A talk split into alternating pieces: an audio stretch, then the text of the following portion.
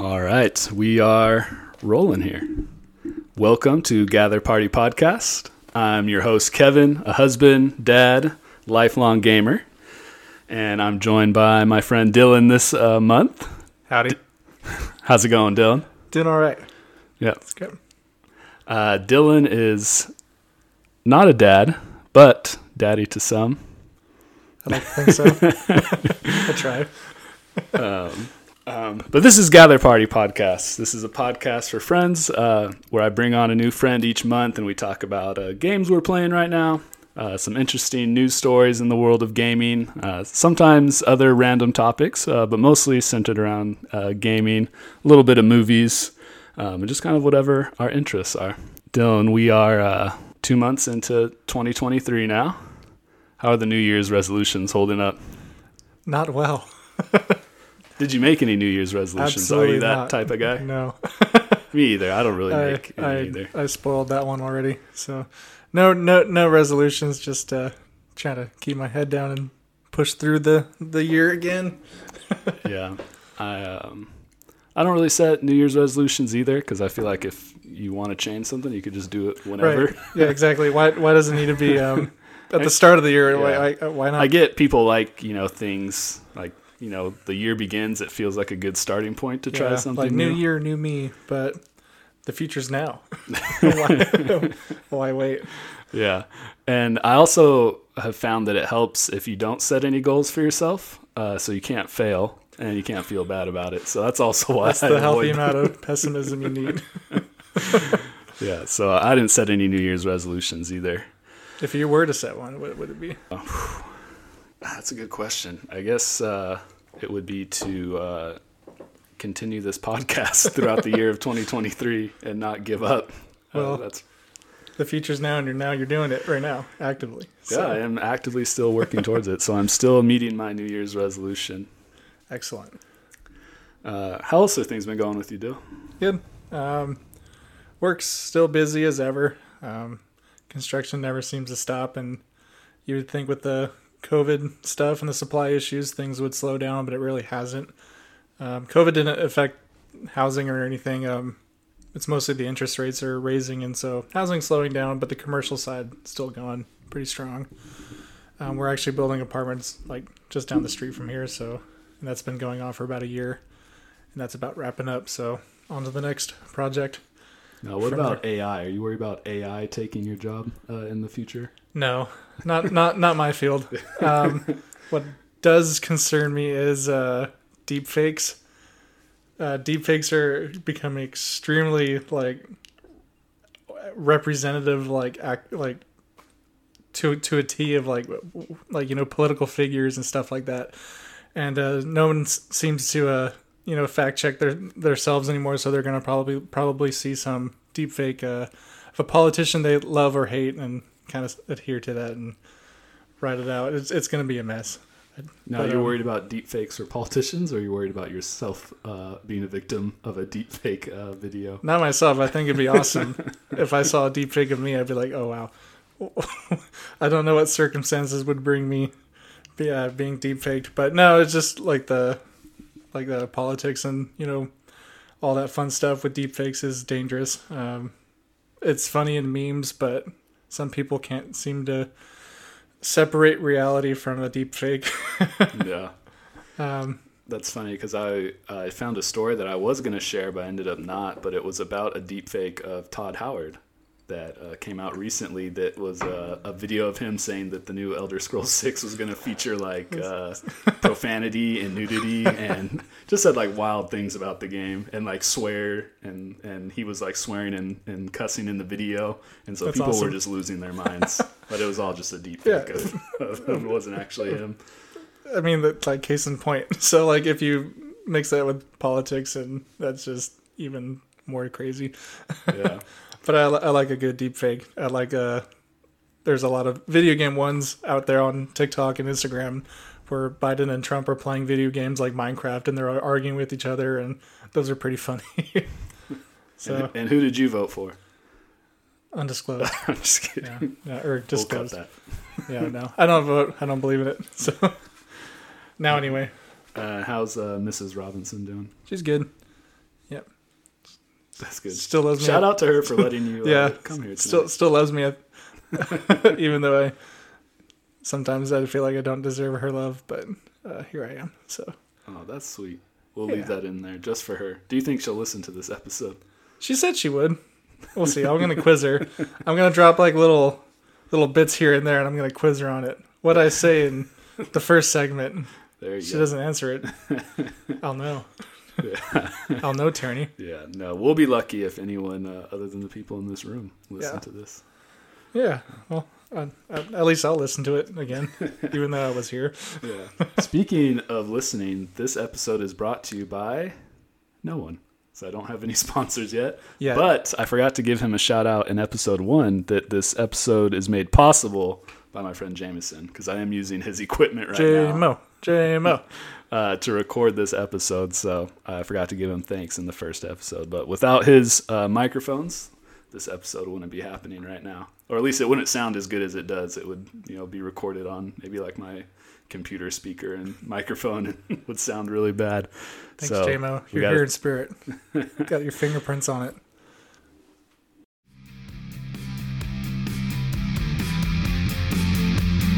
You must gather your party before venturing forth.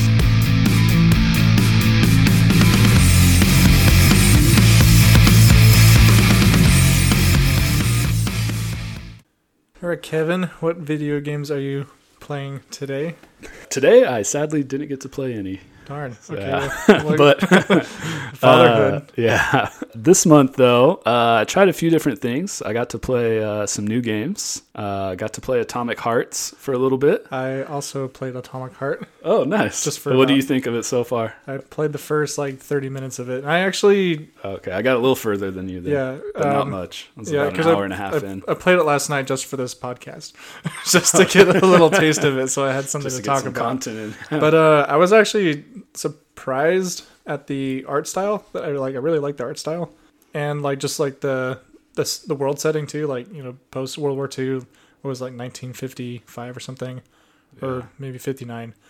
But uh, just like the Soviets are like have so much power and like so much capital. It's just awesome. Like little floating sky cities and stuff like that. Yeah, I'm interested to learn more because it takes place in like this. Uh, well, it starts off in like a utopian Yeah. USSR Exactly. won the Cold War and like became this superpower. and- so I'm interested to. I'm sure there's going to be some background that you find out about how they won the Cold War and stuff. So that'll Yeah. be interesting. Yeah, no, like immediately I went for like because when you're walking like the first part part there's like a little monument and you can go read the the things and it, it kind of clued in a little bit a, a couple things what happened but Oh, dude, you know I Yeah. know what part you're talking about, and I just ran past. really? all. yeah because I was curious. I was like oh look like when you look at things it, it brings up subtitles in English when you're looking at like Russian signage yeah, and stuff like that. So it was cool. I was like okay well they they had like a couple, a couple things like uh um the uh, the Nazis released this super virus and like it was a big deal. And like a bunch of like Russian scientists got together. I guess Soviet scientists got together and like cured the, the plague and everything. And you know they essentially won World War II in, in this uh, alternate universe alternate timeline. But um yeah it was it was interesting that they already were filling so much uh, backstory in like just the first 30 minutes. So I'm interested in seeing what happens. Yeah, and I was getting uh, real Bioshock uh, Infinite vibes from it because the kind of Bioshock yeah Infinite, I've kind heard of the that same start. I was just gonna say I really liked Bioshock, so those were some of my favorite FPS games. I never got to play Bioshock Any of them, really? no, Wow. no none of them and like I always wanted to but I just never did it but um I was going to say with everything being so controversial these days have you heard about the controversy around Atomic Heart Uh, no, I haven't. So Atomic Heart's ba- made by a studio based in Russia, Okay. and uh, I mean, given the conflict right It's now, already you- controversial. It's right? already made con- in Russia. Yeah. So yeah, it's made in Russia. So therefore, like if you're buying the game or Microsoft buying the rights to the game for Game Pass, uh, essentially they're fueling the the war machine in against Ukraine. That's like the big thing right now. Everyone's talking about. Um, some people say it's a fake war, but we can get into that later. yeah, we probably won't get into that. Yeah, but- please no. um, but um, yeah, so I, I guess uh, the Russian government has like their their hands in like a lot of game development companies, and this one included, if not all of them.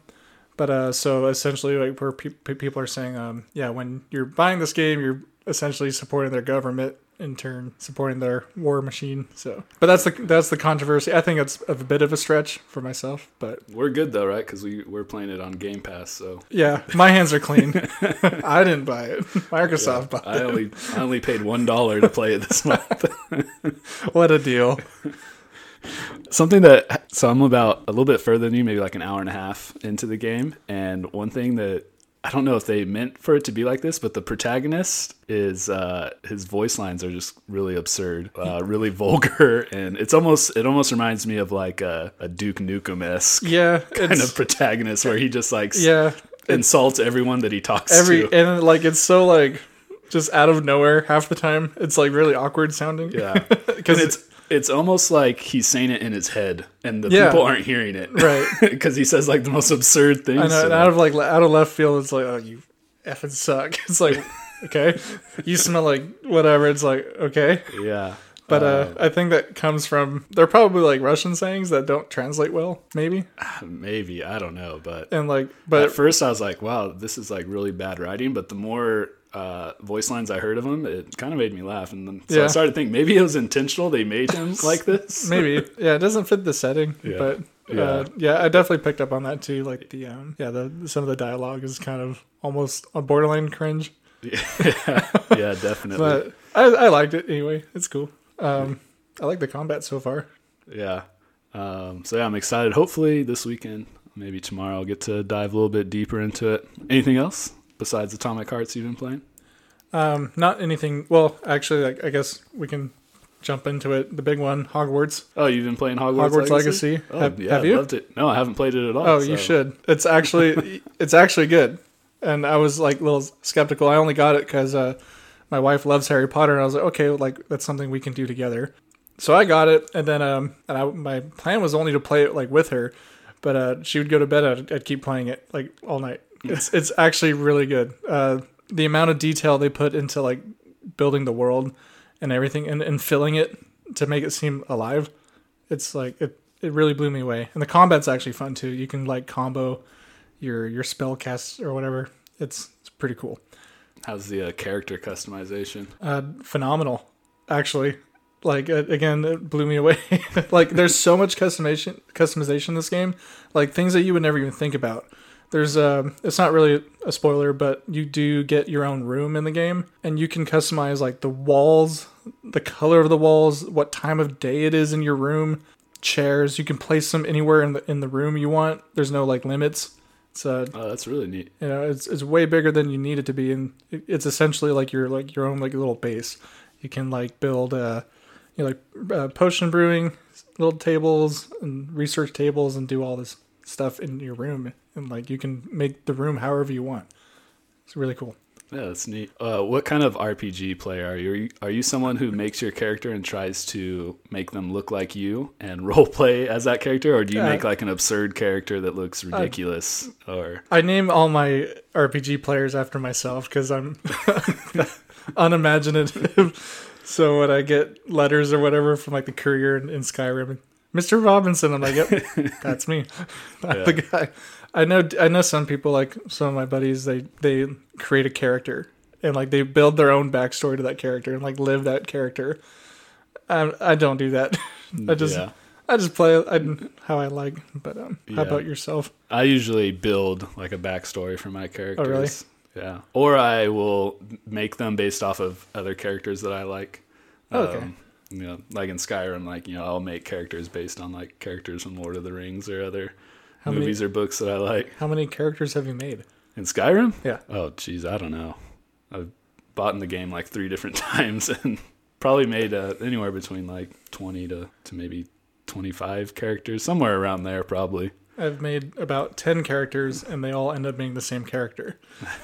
yeah. Dillon Robinson, Nord, single single-handed sword and shield guy every time. I tried I tried doing something different each time and I can't. I just I, re, I resort back to the the sword Yeah, and shield. I remember you were playing Skyrim a while ago, and I told you about some mods to try, like the Ordinator Oh, yeah. uh, mod to include more perks, Mm-hmm. and it makes your builds a lot more. Uh, Intricate. yeah. Yeah. Um, did you ever try that? Not that mod in particular.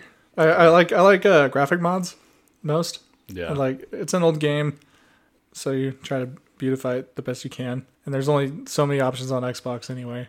Uh, yeah. kind of limited that way. But it's cool we got something at least, you know. Something you can make the crabs into Mr. Krabs, so that's cool. that's all I needed, and the dragons into Thomas the Train. Yeah. Th- those are the only ones I, that that I needed. Back to Hogwarts. Has Mrs. Robinson played any Hogwarts Legacy, or she, just watches? She just watches. She's. I told her that there was like a story to it, and like you can get into it. I think I'm, I want to say it's a, it's a canon story. Um, like it's, you know, It's before the movies. uh, yeah, Harry it's Potter like films. it's it's based in the late 1800s. Oh, okay. So a little like a hundred years before like the Harry Potter movies, and I think they're canon. Uh, but I'd have to check that actually. yeah, someone will have to ask uh, J.K. Rowling if Yeah. it's uh, canon or not. Did you hear all the I, I controversy? heard the controversy about that game, which yeah. is uh, which is moot because there if the game features a trans woman, uh, a bartender. There's a trans woman that's a bartender that's an actual character in the game, and then you yourself can be a trans if you wanted to also. And all the dialogue in the game is based around um, non or uh, yeah non-gender specific. Uh, was, is that the word? Non-specific gender. really. So even if you, Yeah, uh, does it ask you for your gender when you create your character? I, I don't remember, but you can like pick a uh, male or female, and then you can choose to use the opposite sex voice if you wanted. Um, all the dialogue in the game, it's like you know, it's they or them. Uh? They never address you as like a him or her. So I I think it's weird to call the game if you if if you buy the game, you're you know quote you're transphobic. But they fully support that in the game. You can be who you want to be, and there's like you know, it's Yeah. kind of it's kind of redundant or a, a moot argument. Yeah. One, I feel like that would that would for like a role playing aspect that would kind of take me out of it a little bit if they didn't use uh like pronouns Yeah. that I identify as. Right. I mean, like, you think they would have asked you, like, do you want to be addressed as him, her? Yeah. I mean, and then again, like, then you have more cost and, uh, you know, the the uh, dialogue studio, Mm-hmm. like recordings and stuff. They'd probably say, ah, screw it. You know, everybody, you're a they, them, yeah. young, and uh, whatever they call you. Did you ever play uh, Tiny Tina's Wonderlands? No. Is it Uh, good? I mean, it's uh, a fun little romp. If you like Borderlands, you'll like it. I only did like one playthrough of it and a little bit of the end game. It wasn't as good as Borderlands. Yeah, that's but, what I uh, heard. It wasn't as good as the other ones, but But they did the same thing as far as your character's Mm-hmm. gender was very ambiguous, and it was even like during the character customization, it was like the the labels for things was like this body or this body. Female. It's just like this one or that one, and then the voice line, the voices, you know, aren't male or female voices, just like generic voices, or you could choose any um, for any character. Um, and uh, there was a lot of, I mean, Borderlands is known for being very inclusive in their Yeah. games. And so a lot of the characters in Wonderlands 2, gender was a little Hmm. ambiguous. How old is Tiny Tina in this one? It, this is like way past, like um, chronologically speaking, like it's way past uh, Yeah. the borderlands game, right? Is- Isn't she like an adult? Yeah, I think in like the Borderlands 2, she was like 13 or 14 or something like that. I Right. think in Wonderlands, she is like maybe early 20s. Hmm. I don't even know if it ever tells you what her age is. Yeah, probably for the. It seems like she's like a, a teenager, early 20s. Yeah. um, but yeah, interesting. Is it the same voice actor, actress? You know, I couldn't tell a difference, but I didn't like look it up Oh, okay. or even know who the original voice well, actor if it Tiny sounds was. if it sounds the same, that's all good with me because I, I like the voice actress and the. and the Oh yeah, I'm pretty sure it is. I just don't know off the top of my head if they use the same one or not. But it sounds like Tiny Tina. Have you played um, High on Life? Uh, no, I haven't. You should. Yeah, that's. I say I'm going to say that a lot. It, but, um, um, it's on my. I want to play it. I just haven't gotten around to it. There's too many other games that keep coming out, and that one sadly Did- is getting starting to get Did, buried. did you hear the controversy? Yeah, I heard about Yeah. Justin Roiland Why- too. Uh, yeah, there's always it's always something. Yeah, there's a lot of games with controversy It's right now. it's not. Yeah, It's almost like people just get well. Yeah, you- Justin Rollins is uh, That's actually legit. yeah. That's a, that's a justified anger. You you can't appease everybody, Yeah. unfortunately. I was, I was gonna say it seems like people just are getting outraged over you know anything, but yeah, Justin Rollins was a pretty bad, uh, pretty messed up. we have it too good. We got to come up with our own problems. yeah. But uh, Um, but yeah, I do want to play High on Life. I mean, I heard uh, it was a fun uh, story, um, but the gameplay left a little to be desired. But yeah, you know, like the one thing I really liked about that game is if you like that sense of humor, like you're gonna have a good time. So that's one thing. If you don't like Rick and Morty, you're not gonna like the game because it's just it's Yeah. the humor is the exact same. Um, so if you don't like that, you're probably not gonna like the game because the the gameplay is just meh. The story is you know whatever, but it, the game really shines on the humor, and that's that's really the only thing it has going for it. No, that's not true. There's a lot of sorry. There's a lot of like Easter eggs and stuff in the game, like little little details, and it, like you have to keep looking for them because like it makes other jokes funnier when you like Yeah. recognize it. Um, there, and um, the the other thing that game shines a lot in is uh the you you going out of your way to talk to NPCs in the game because that's like where like the funniest jokes are. If you're like keep talking to them, otherwise like you miss a lot of the the funny jokes if you don't. Uh, yeah. Uh, but in terms of gameplay, like the game does keep it fresh throughout the game. Um, each weapon you get, they're called Gatlians. That's like the, they're they're all uh, aliens Mhm. that are guns, and um, they all have their personalities and stuff. But um, each gun will have or Gatlian will have its own like uh, ability, and some of them are ways to traverse around the map. Just other um, fighting styles too, and uh, there's other perks and stuff. But it doesn't give you all of them at the start. It, you kind of acquire one as you go, like every couple hours throughout the game, and it keeps it fresh. And that's what I really like about that game too. So I remember people being concerned. Now I know the game's been out for a while now, uh, but I tried not to watch a ton of uh, videos on games that I know that I'm going to try in the future. Yeah, Um, the but I remember when I watched the first gameplay reveal for it, everyone was all worried that the talking guns would get old quickly because uh, the gun was I- just like making comments the entire. Time. I was afraid time. of that too. Yeah, And uh, no, it they don't. The they, there's a couple quips that you hear repet or um, you know some of them can get repetitive, but they're not like cringy or anything. Some of their some of them some of them are funny, but uh, that never really occurred throughout the game. Is it's fine. is there an option to turn it off? Can you have the guns not say anything? I think I think there is. I think there is. Okay, I good. think.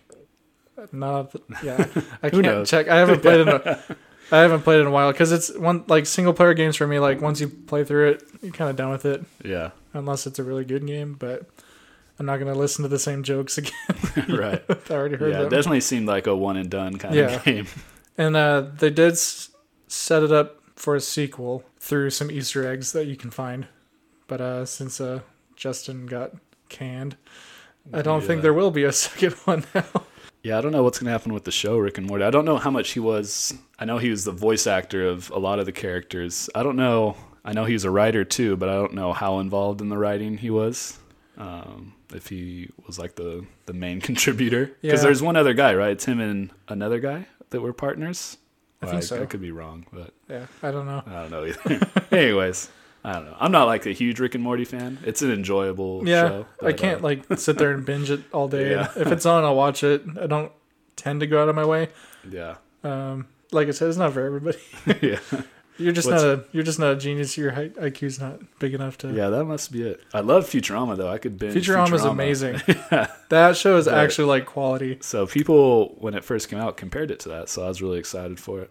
Um, Oh, but yeah, they're way too good. different. yeah, Rick and Morty is like vulgar and this and this and this, but Yeah. like uh, Futurama is a little bit more precise in their jokes. yeah. almost like uh, uh, The Simpsons compared to. Family Guy. Even though Family Guy is a really good show too, Yeah, better than Rick and Morty. yeah. Uh, but let's see what else. Uh, I've been pl- I played the demo for uh, Marvel's Midnight Suns because I was really interested in that one when I heard about it because it was made by the people who made XCOM, and I really liked the XCOM games.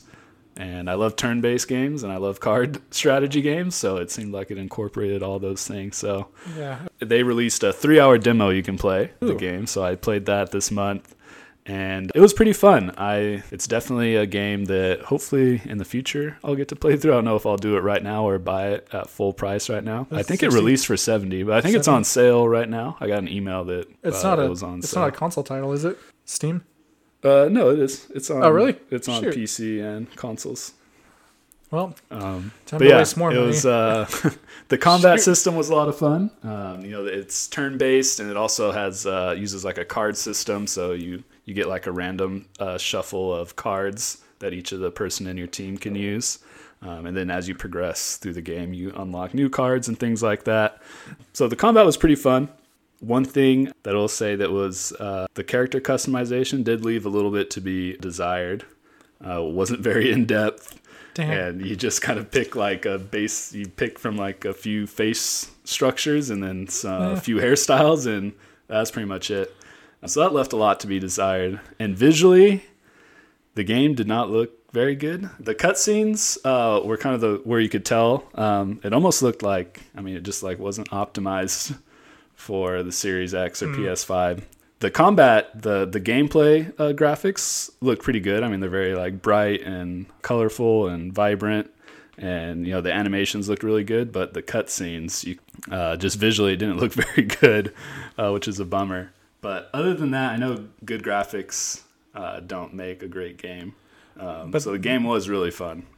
Yeah, graphics are good for immersion though. Yeah. Like I like to be immersed in a in a world. Yeah. And graphics definitely do like play a part in that to a degree. Have you played or do you like real time strategy games? You know, I haven't played one in a long time. I like them. Um, yeah, I don't know what the last the last RTS I might have played was probably like Battle from Middle Earth on like the Oh. 360 and PC. Dang, that's So it's been a long time, yeah. Uh, well, Age of Age of Empires two got remastered. Yeah, I saw that. I was thinking about downloading it, but I don't know if I Yeah. have time to play through it. Yeah, you can, it's a game you have to commit to for a bit. I did play Um, the original Age of Empires too Oh, on really? PC. Yeah, Way back then, yeah. My brother was uh, a big uh, fan of Age of Empires, Oh, so that's cool. we played through them. I never played it until like now when it got remastered because it's on Game Pass and you know it's free. Why not? Well, through your subscription, but Yeah, uh, why not try it out? so, Yeah. uh, and one of my buddies, uh, you know him, XX Bootsy XX Cooper. yeah. He was like, "You gotta play it. You gotta play. it, You gotta download it." So we downloaded it and we were playing it. I loved it, and then he's like, and then he stopped playing it. and so uh, I've, I've I, I'm now I'm trying to get him to play it with me because there's multiplayer and you can go Yeah. whatever wars against other people. yep, America. Uh, no, that's. Uh, I'll definitely download it, and hopefully, if we're ever on at the same time, then I'll hop on and just jump straight into it. Cold. no, After uh, That- 15 years know. of not playing it. dude, I was a, I was because I loved Halo Wars, and that's another RTS, and that uh, and that's like completely basic and sim- simplified compared to like Age of Empires, and so learning like more complex complexity in that it- it's been fun. Yeah, and I actually lied. The last RTS game I played would have been uh, StarCraft 2. Hmm. Because I did uh, dabble in that in college. Yeah, my brother was a big fan of StarCraft too, so I was never very good at it. I'm never, I wasn't ever good at RTS games, uh, but they were fun to play. Yeah, I, I just like watching like a civil civilization grow in front of you that like you're actively doing. So like uh, I, I I just go for like straight like resource management. I'm trying to build up like a city and like build walls around, and uh, all the all the armies built up and just a, a wave of infantry going to like the enemy base is just awe-inspiring sometimes. It's Yeah. beautiful. Yeah, what's cool about Age of Empires is it's not it's the resource management, and then there's also uh, you know the combat, but then there's also like the kind of survival aspect to it of having to gather things and But, like- um, so yeah I was like watching like pro players like just get an idea of like what they do for like getting their resources and dude they have it to it like science they have it's down to a T like what they do Yeah. they they it's nuts there's like cool speed runs you can watch and it's it's nuts like speed running to like the medieval age or whatever it is or it's nuts Yeah, the skill ceiling on RTS games is insane when you watch the pro players. yeah I was like them. oh I'm pretty good let's go see what these guys and it's like oh wow yeah. well, on console world. too, it's a lot different because you're uh, using a controller. yeah you're quite limited No one's no no professional players are playing an RTS game Absolutely on a controller. no Um, how does it play on a controller? like I said, it's kind of like it's kind of complex trying to like navigate through the menus and stuff Yeah. like that through a through a controller. And honestly, it's Yeah. not good. Because yeah, shortcuts are like a huge thing in RTS games to be able to Like hit one key, yeah, Yeah. and do something. So that, that was always a challenge when I played uh, Battle for Middle Earth on the 360. Mm. It, was, it was pretty hard to navigate things. Made it. It's not that big of a deal when you're just playing through like the campaigns, but Yeah. when you start to do multiplayer, Yeah, or you have to be start- quick, and yeah. yeah, that's Yeah. when you start to really notice it. Yeah, that's when I learned that I actually suck at the game. But that's so funny. Yeah, Age of Empires 2 is getting this kind of uh, Resurgence. resurgence. Yeah. Yeah. I mean, it was an amazing game. People were still playing the original one before this remake even came out. But That's crazy. Yeah, so many new people are getting introduced to it now. How many Age of Empire games are there? Oh, off the top of my head, I can't remember. There might be uh, four. That's what I think. Yeah. Uh, there was uh, there was Age of Empires three, and then I can't remember if it was an expansion to the third one, but they made like an Age of Empires mythology uh, kind of edition. I can't remember if that was a a new a whole new game or if that was just an expansion to the third one. But Yeah, I yeah, just there's several titles. yeah. There's four main games at least. I just looked Yeah. it up. Oh, there we go. I looked for a fifth, and they said nope, nothing. So that'll be cool to see if they remaster any more. There's a real trend right now of everyone just remastering games. So I know. I Guess we ran out of ideas. Fun But, ideas. uh, I I mean, mean, there's really awesome games that are old. That I mean, Age of Empires was still pretty fun, uh, but it was, I mean, visually it aged quite a bit. yeah, and like I kind of similar vein, but like I I love playing old games that I grew up with still. Hmm. Oh, oh, as opposed to like new ones. yeah, I, I just don't know why, but like those older games like hold me in longer, and they're more they're there's they're just more fun to me. Long, they're they're more fun for a longer time than like a new game. I'll pick up a new game, burn through it, and like after two weeks or three or you know a month, I'm I'm I'm tired of it. yeah, But I can go back to an old game that I love, and like I'll play the story over and over and over again.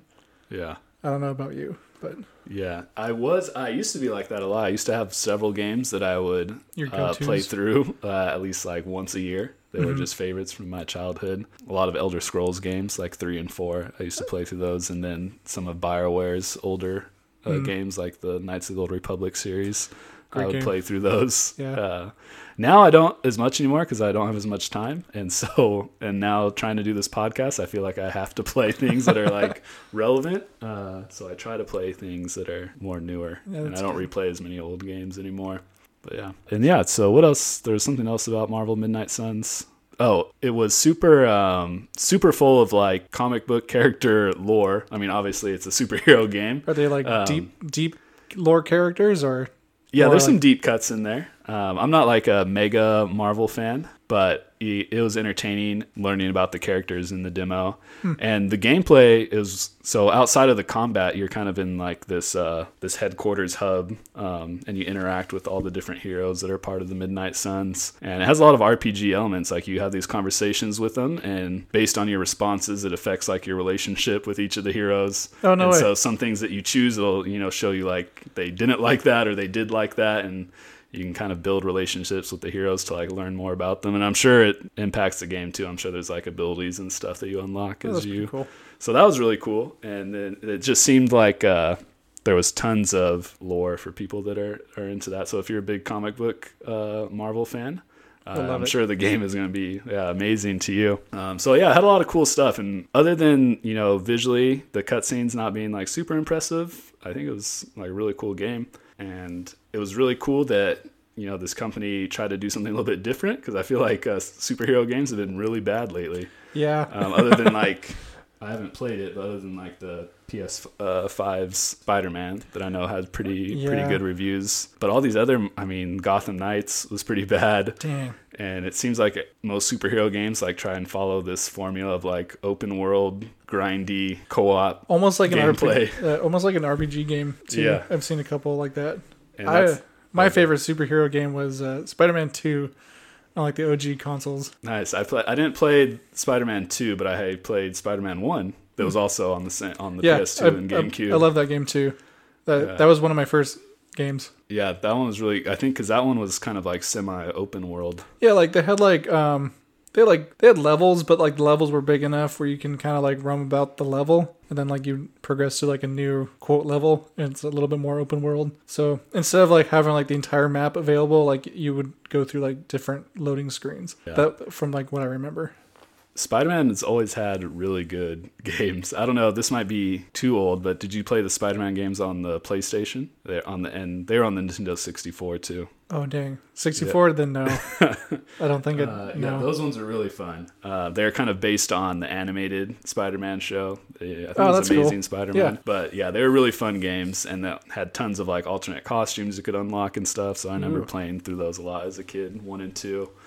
Um, but yeah, I, I like the Spider-Man uh, one that was released based on the movies Yeah. for the GameCube and, and PS2 and Xbox. And I remember you could, uh, after you beat the game, you could play as uh, Green Goblin. Yep. And that was a lot of fun. Yeah, I know. He had like the little the, the the little pumpkin grenades you throw at people. and And you could fly around the levels. yeah, his, that was uh, so cool. Yeah, yeah. I do remember that. and I was really disappointed that they didn't carry that into Spider-Man 2, which I understand why they didn't because Green Goblin wasn't featured in the movie. But um, that game was an actual like quote, well, it, not even a quote. It was an open world game, like the first I knew of Spider-Man 2. mhm. It was cool because like instead of like Spider-Man One, like when you were web swinging, it would just kind of like play an animation. You you know swing through this the little level, nothing really attaching to like buildings and stuff. But Spider-Man Two featured like le- more like legitimate web slinging, sw- swinging, like your webs would have to attach to like a building as you went, and like I thought that was so cool for being like an OG console too. Like looking back, yeah. yeah, and then like all like little mini games you'd play, like delivering the pizza. little pizza music would play when you're delivering pizza. Yeah.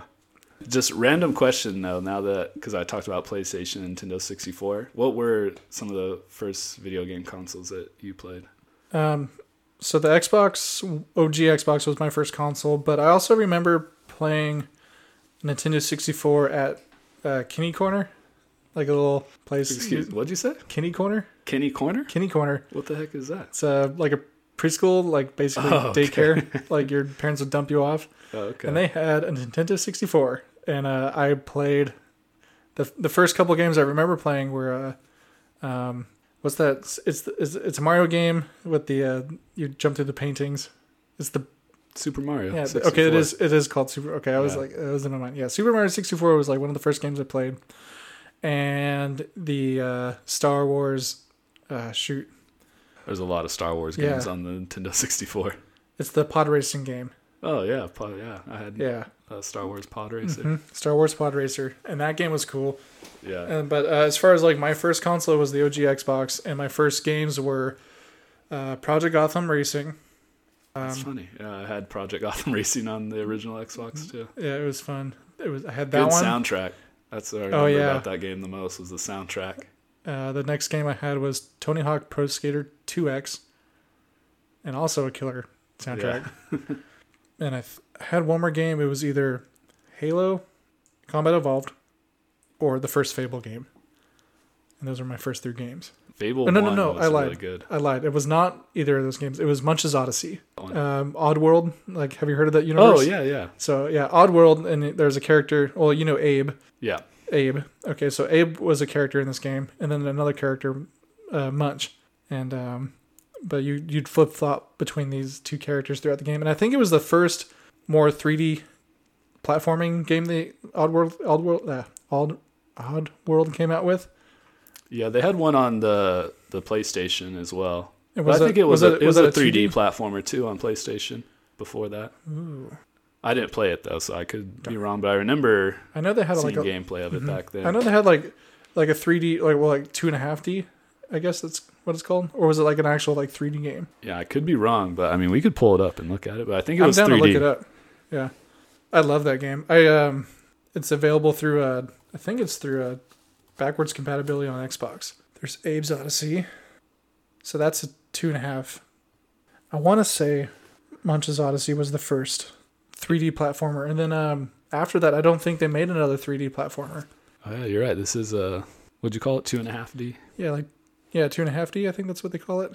It's funny. I played another Oddworld game, um, Oddworld Stranger, where you didn't play as Abe, but you were a bounty. it was an bounty FPS game. Yeah, was, uh, and then you had like all like the the little what are they called fuzzles? yeah, Yeah. It, it reminded me actually a little bit of High on Life when you were talking about it, Yeah. because that kind of had the same Yeah, kind same- of same gameplay. vibe. and, I mean, you're a bounty hunter too, so it's the same Yeah. thing as High on Life, but and Yeah, you had those- guns that could talk. those and- little yeah. uh, those little fuzzles, the little like little hamburger looking dudes. Mhm. You know what I'm talking about? yeah, They were like a very predominant uh, gameplay element in Munch's Oddysee.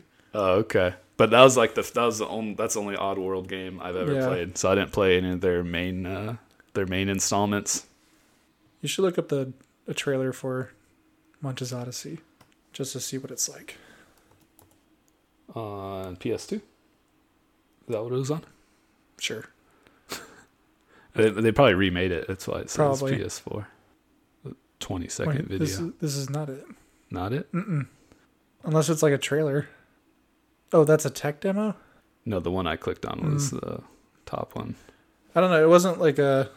Yeah, that looks more like the world. I Don't remember that in the game. But yeah, it's a it's it's just a 3D game, like 3D 3D platforming game with Yeah. some puzzles to solve and some humor. The game follows a uh, a lot of parallels about uh like society too, like the laborers and all that fun stuff.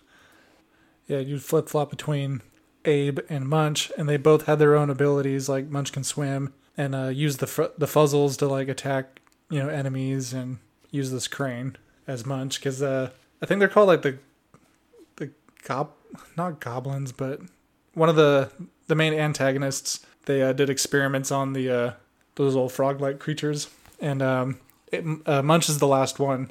They they they took all the whatever creature he is and they're using them as like or no no no. They're harvesting their eggs and selling their eggs to eat like caviar. And um well munch is the last one and he's trying to find the very last can of eggs the little munch what we'll just call them munch munch's eggs. And uh so this the whole game is about saving that little can of eggs so they don't instead of being eaten they they save them so they can repopulate. What a what a nostalgic feeling watching this is of how games used to be. i know. It really gives me those. Uh, I didn't play Oddworld, but it gives me kind of the PS2 era of like uh, Jak and Daxter and Ratchet and Clank and yeah. those like adventure platform right. games. those games are fun. They, Yeah. they, like it they don't make games like they used to. But uh yeah. Munch's Oddysee. Did we talk Uh, about hi-fi? I don't know anything about hi-fi. Yeah, I've, Hi-Fi I've been playing Hi-Fi Rush too, and I'm about I'm almost done with it. I think uh, I'm a good like seven eight hours into it now. oh wow Um, that's yeah. a long game I think the I can't remember how long it is, but I don't think it's very long. I think it's maybe like 12 to 13, maybe 15 hours. is it strictly uh single player Uh, yeah, it is. okay well then that's good then because a lot of like campaigns and shooters are only like four hours long five hours long oh yeah. anyway but what what is Um, hi-fi about It's uh, like an action platformer game, kind of similar to what uh, like Devil May Cry is. That uh, like hack and slash uh, adventure game, uh, but a little bit different because it's rhythm based. So the whole game is based on uh, some sick like- beats y- yeah, uh, where you have to your attacks have to uh, you have to try and sync them with the beat of the songs that are playing in the game. Uh, huh that's that's cool Yeah, it's really fun and um, interesting you don't. I mean, you can you can play without matching uh, the beat, But um, like kind of I do because no. like I just kind of button mash to get through Oh. things. but when you uh, when your hits are in sync with the music, they uh, you get like damage? yeah you get like more damage and you know I don't know. Have you ever played like a Devil May Cry type game? i've watched gameplay Okay, you you you have like combos and you try and build up like hit Okay. counters and Yeah. things like that. So when you're in sync, you build up like higher scores on your combat rating and things like that. So Hmm.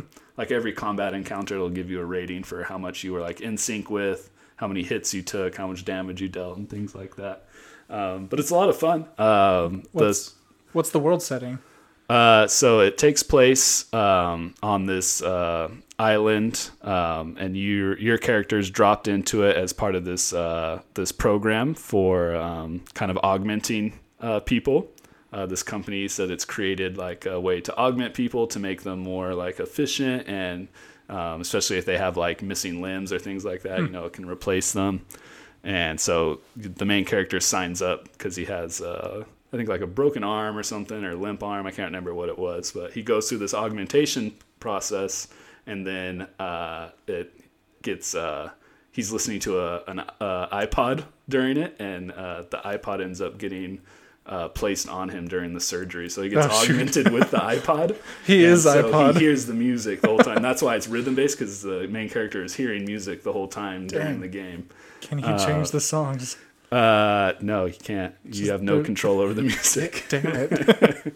but it's a really good soundtrack. It's actually interesting. They used a lot of like um, alternative rock and kind of. Uh, Oh, no way. Yeah, so there's a lot of like. Uh, Is it is it like artists we know or is it like just like their own Yeah, yeah, it's a lot of uh, mainline artists. Like, why can't I think of the name of? Uh, it's kind of like uh, blues alternative, really popular right now. And I can't think of two brothers, and they make. Uh, I can't believe I'm drawing a blank. I feel like I know right what you're now. talking about, but I can't even think of it either. As, uh, I feel like I have to like sing the song like I wanted love, needed love, most. Oh, of it's uh, the Arctic Monkeys, no Black Keys. Black Keys. Yeah, Yeah, there you go. So and there's Arctic them. Monkeys in there too. So it's a Oh, lot of uh, like alternative rock and things like that. That'll, that'll definitely be cut cool. from the podcast Nah. me trying to sing that. Nah, keep it. But I'm glad you're able to guess it. Yeah, I was like, yeah, those Black Keys are in there, Arctic Monkeys, and a lot of other bands too. Cool. So, um, yeah, it's uh, it's been a lot of fun. I it was one they so Microsoft did their developer direct in January, and so this was one of the games that they shadow dropped, or the only game they shadow dropped. They announced it at the developer direct and then said it was being released that day, and so Hmm. that's uh, cool. yeah, and it was made by um, a developer called Tango, and they made uh, Evil Within. So it's like a completely Ah. different game. They made like several sur- uh, survival horror games, right? Yeah, I, I played a couple of them, and they're Yeah. they were pretty cool. And uh, so this is like a completely different thing. Um, Yeah, because the art the art style is like uh, kind of like cartoony, kind of anime almost. Oh, really? Yeah, Okay, I'm gonna have to check it out. yeah, I've heard good things about it. I just had no idea what the game was about. yeah. Hi- Um, Hi-Fi Rush, good game. I'm like, cool, good game. Yeah, so I wanted to try it because yeah, I got really good reviews and like, but people were saying it was like game of the year worthy uh, for Xbox, so that made me want to try it out. So, We'll and I think see. I think it was cool that they shadow dropped it too because I feel like if they had like announced it earlier and like showed us clips of it, we probably would have said like, oh, this is like a Devil May Cry Yeah. clone or something like Right. that. So it kind of gave it its own moment to shine. I think that really helped it out. Cool. Um, so yeah, I've been liking it a lot. I stopped just to try Atomic Hearts, but I'll hopefully try and finish that one. Uh, hopefully uh, soon here, and then I'll try and move on, power through Atomic Hearts. I feel like right now there's just a ton of games releasing, so it's Yeah, hard to it's keep up with everything. a lot of good games now. Yeah. Like there's like two, three years like I just didn't care about what was coming out, other Yeah. than like you know mainstream titles like you know Halo Infinite and uh, you know, stuff like that. But uh, like there's actually like a lot of cool new IPs coming out that I'm actually excited about. Yeah. Yeah, this uh, I think this is gonna be a really good year. I mean, 2020 uh, only had like a few titles that I feel like were really Yeah, worth playing. and then like the one Cyberpunk was so hyped up and like Did I say 2020? 2022 is what I meant. I think. I, 2022. Yeah, what last year is it? but yeah, like there's like I, I, whenever Cyberpunk came out, like that was 2020, right? uh, yeah, I believe so. Okay. But like yeah, from then up until now, like it just seemed like nothing good was coming out. Yeah. There's a there's a few good games that actually came out that I had. Microsoft Flight Simulator. That's, I- I'm, I I'm biased. Play too many uh, flight sims. Yeah, but I'm biased on that. But uh, the technology in that game is really impressive. Um, for instance, like it uses a it, it's a one to one scale the the world. Um, so like the time it takes you to fly from point A to point B in the in the game, it's you know that's what it is in real life too. But um, it's not not not, not about that. That's nothing new. That's been in you know flight sims forever. What I really think is impressive is um, it uses Bing Maps, and then so it has all your your map data through that, and then uh, I think it's Black Shark AI developed an AI that reads Bing Bing Maps and generates 3D models into the game just from map data. So like you can like literally fly over like your house and it'll be uh, represented really well in the in the game world. It's pretty pretty neat. Wow. So um, as long as the map data is like you know up to date, I know like some homes out here are newer than the map data they have, Yeah. but um, you know stuff like that that is just really techno- technologically impressive. Yeah, that's really cool. So if you you should just check it out. Like you don't need to be a like a pilot or anything to like know how to or learn how to fly in the game because it, it's it's just a game. yeah, I consider myself a pilot. yeah, Yeah, since I do have flying experience. you do. Yeah. Yeah, with me, When's the last time you flew an actual plane? three years Three years ago. been too expensive. Yeah. Bought a house Yeah. and uh, How, Yeah. how long you think it'll be before you buy a plane? never. They're too expensive, dude. Like uh, planes from like the 60s, 70s that actually work and still fly. They're probably like sixty, eighty thousand dollars. It's crazy. Yeah. And like if you were to buy a brand brand new plane today, you're looking like between 200, 300,000, 400,000. It's uh, it's just ridiculous. Yeah. You've been paying that off for a while. yeah. Yeah, for a while. But um How much money could you make owning your own plane? I don't know. It, I really probably not a lot. Do, Um you, do you think you would be able to make enough to cover monthly payments of owning a plane no. Uh, like a brand like a brand new plane no one i have to have my commercial license and that that's not to be people. confused with you know an airline Not to smuggle people though. yeah You uh, a can commercial maybe- license i mean maybe then you can afford the plane but um yeah that's not not to be confused with like an airline transport pilot.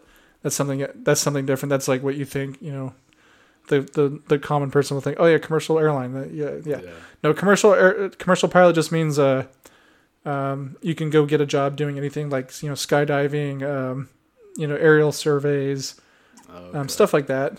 I'm Uh, thinking of those random guys in movies that always seem to own a plane and can help uh, people get to where they need to go in like really dangerous parts of the world. I mean, yeah, you probably do that too. Yeah, like uh, bush flying, like a lot of hunters in Alaska will do that. yeah. They'll fly uh, people into like you know sandbars in Alaska, make make okay money, but probably. I mean, I guess they'd have to make enough money to uh, cover the cost of the plane, but yeah. um, They're not doing that job for the money though. Probably That's, not. uh, yeah. yeah. Probably living in the plane too. Yeah. but uh, I, it would be really cool to like get a plane and like fly charter to like like Mammoth or something, like fly snowboarders up there, just on the side. That'd be kind of cool. Uh, fly Mhm. tours in Yosemite. That'd be cool. But alas, Yeah. can't do that. Next time you want to go uh, take to the skies, let me know. Yeah, I think this is the year I get back into it. So we'll see. All right. I think that's it for games we're currently playing. Kerbal Space Program. oh, do you have more? If you got more, I'd love to. Uh, do you like physics? Uh, well, I know what Kerbal Space Program is. Oh, Have you been playing it recently? The, I- the I second one just released, right? early access and yeah, early access program. And I haven't touched it yet. I've heard mixed reviews right now. Oh, okay. Just because I mean it's early access, so everyone's complaining. Why isn't this game complete? It's because it's early access. Like you, you should you should have known this was gonna happen. But uh, Kerbal Space Program, program is great. I love that game. Um, it's always a challenge building building things, building new things, and uh, learning how to be an engineer, how to solve problems. Like uh, how do I how am I going to build like you know something on the moon, and how do how how am I going to get it there piece by piece, and then attach everything up you know when you finally get there if you get there. Um, it's fun. I like it. Should I talk more about it? no, you don't have to. I, just, Oh, okay. I don't know anything about it really. I just know what Oh. Kerbal Space Program is. I just know that it's a Yeah. game about launching things into space. I don't know why they made that game when the Earth is flat. So Yeah, that's true. so, I mean, that's what video games are for: imagining things Yeah. that, uh, yeah, everyone knows. that aren't possible in real life, Yeah. like Rockets aren't even real. like going into space and yeah, that's landing on dumb. the moon. No, it doesn't doesn't work that way. Yeah. It, it, the Kerbal Space Program was made by the government to keep us down. Just kidding. Um, anything else you playing? I think that's it. I, I binged Skyrim again. Did you pl- uh, play all the way through it? I think I got up to where uh, what's the uh, their version of Valhalla? What what is that? What is that? It starts called? with an S, I think. Yeah. S- Sovngarde? Yeah, Sovngarde. Sovngarde. yeah, I got up to Sovngarde and then I called it quits and I got hooked onto something else. Yeah. Playing a That's lot. Of, impressive that you made it that far. Usually, I'm right now Skyrim. It's like I get an idea for a character. I spend like ten hours uh, trying to mod the game and create a load order, and then uh, Yeah. play for maybe two or three and move on. uh, PUBG. I'm playing a lot of PUBG again, nice. and they made a lot of progress on that game since I played. Yeah, I've played recently. I played since it became free to play, and yeah, it was a Oh. much more enjoyable Dude, experience. It's like 60 frames a second now. I, when did that happen? I would have played it, you know, more had I known. Yeah, But that game's fun. I like that game. It's a little dated Yeah. at this point, but Yeah. I enjoy that one. Dude, I like PUBG for just the uh, risks factor in it. You know, a lot of uh, battle royale games now. A little bit uh, more. Uh, forgiving. Yeah, Yeah, uh, with PUBG like, with like reviving and things like that. Yeah. Whereas PUBG, it's pretty Dude, hardcore. in PUBG, there's a there's a comeback arena now. Oh, really? Yeah, like just like the Gulag. Oh, Like I mean, they ripped the Gulag. yeah. Yeah, they have like a, a Gulag now. Oh, Essentially, they, they they call it the comeback arena. And if both of you survive, both of you go both of you go back in the game, which is kind of dumb. Yeah, It kind of defeats the purpose of it. yeah, I'd, I'd rather fight to to win back my rights back in the game. yeah. um, so yeah, that's new to that game. There's a lot of new things on, on that game, but uh, I think that's I think that's all I'm playing.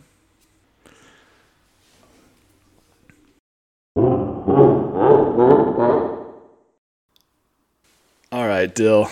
So it is February, the month of love. Correct. Yeah. Uh, It's a fake you holiday. do you celebrate Valentine's Day?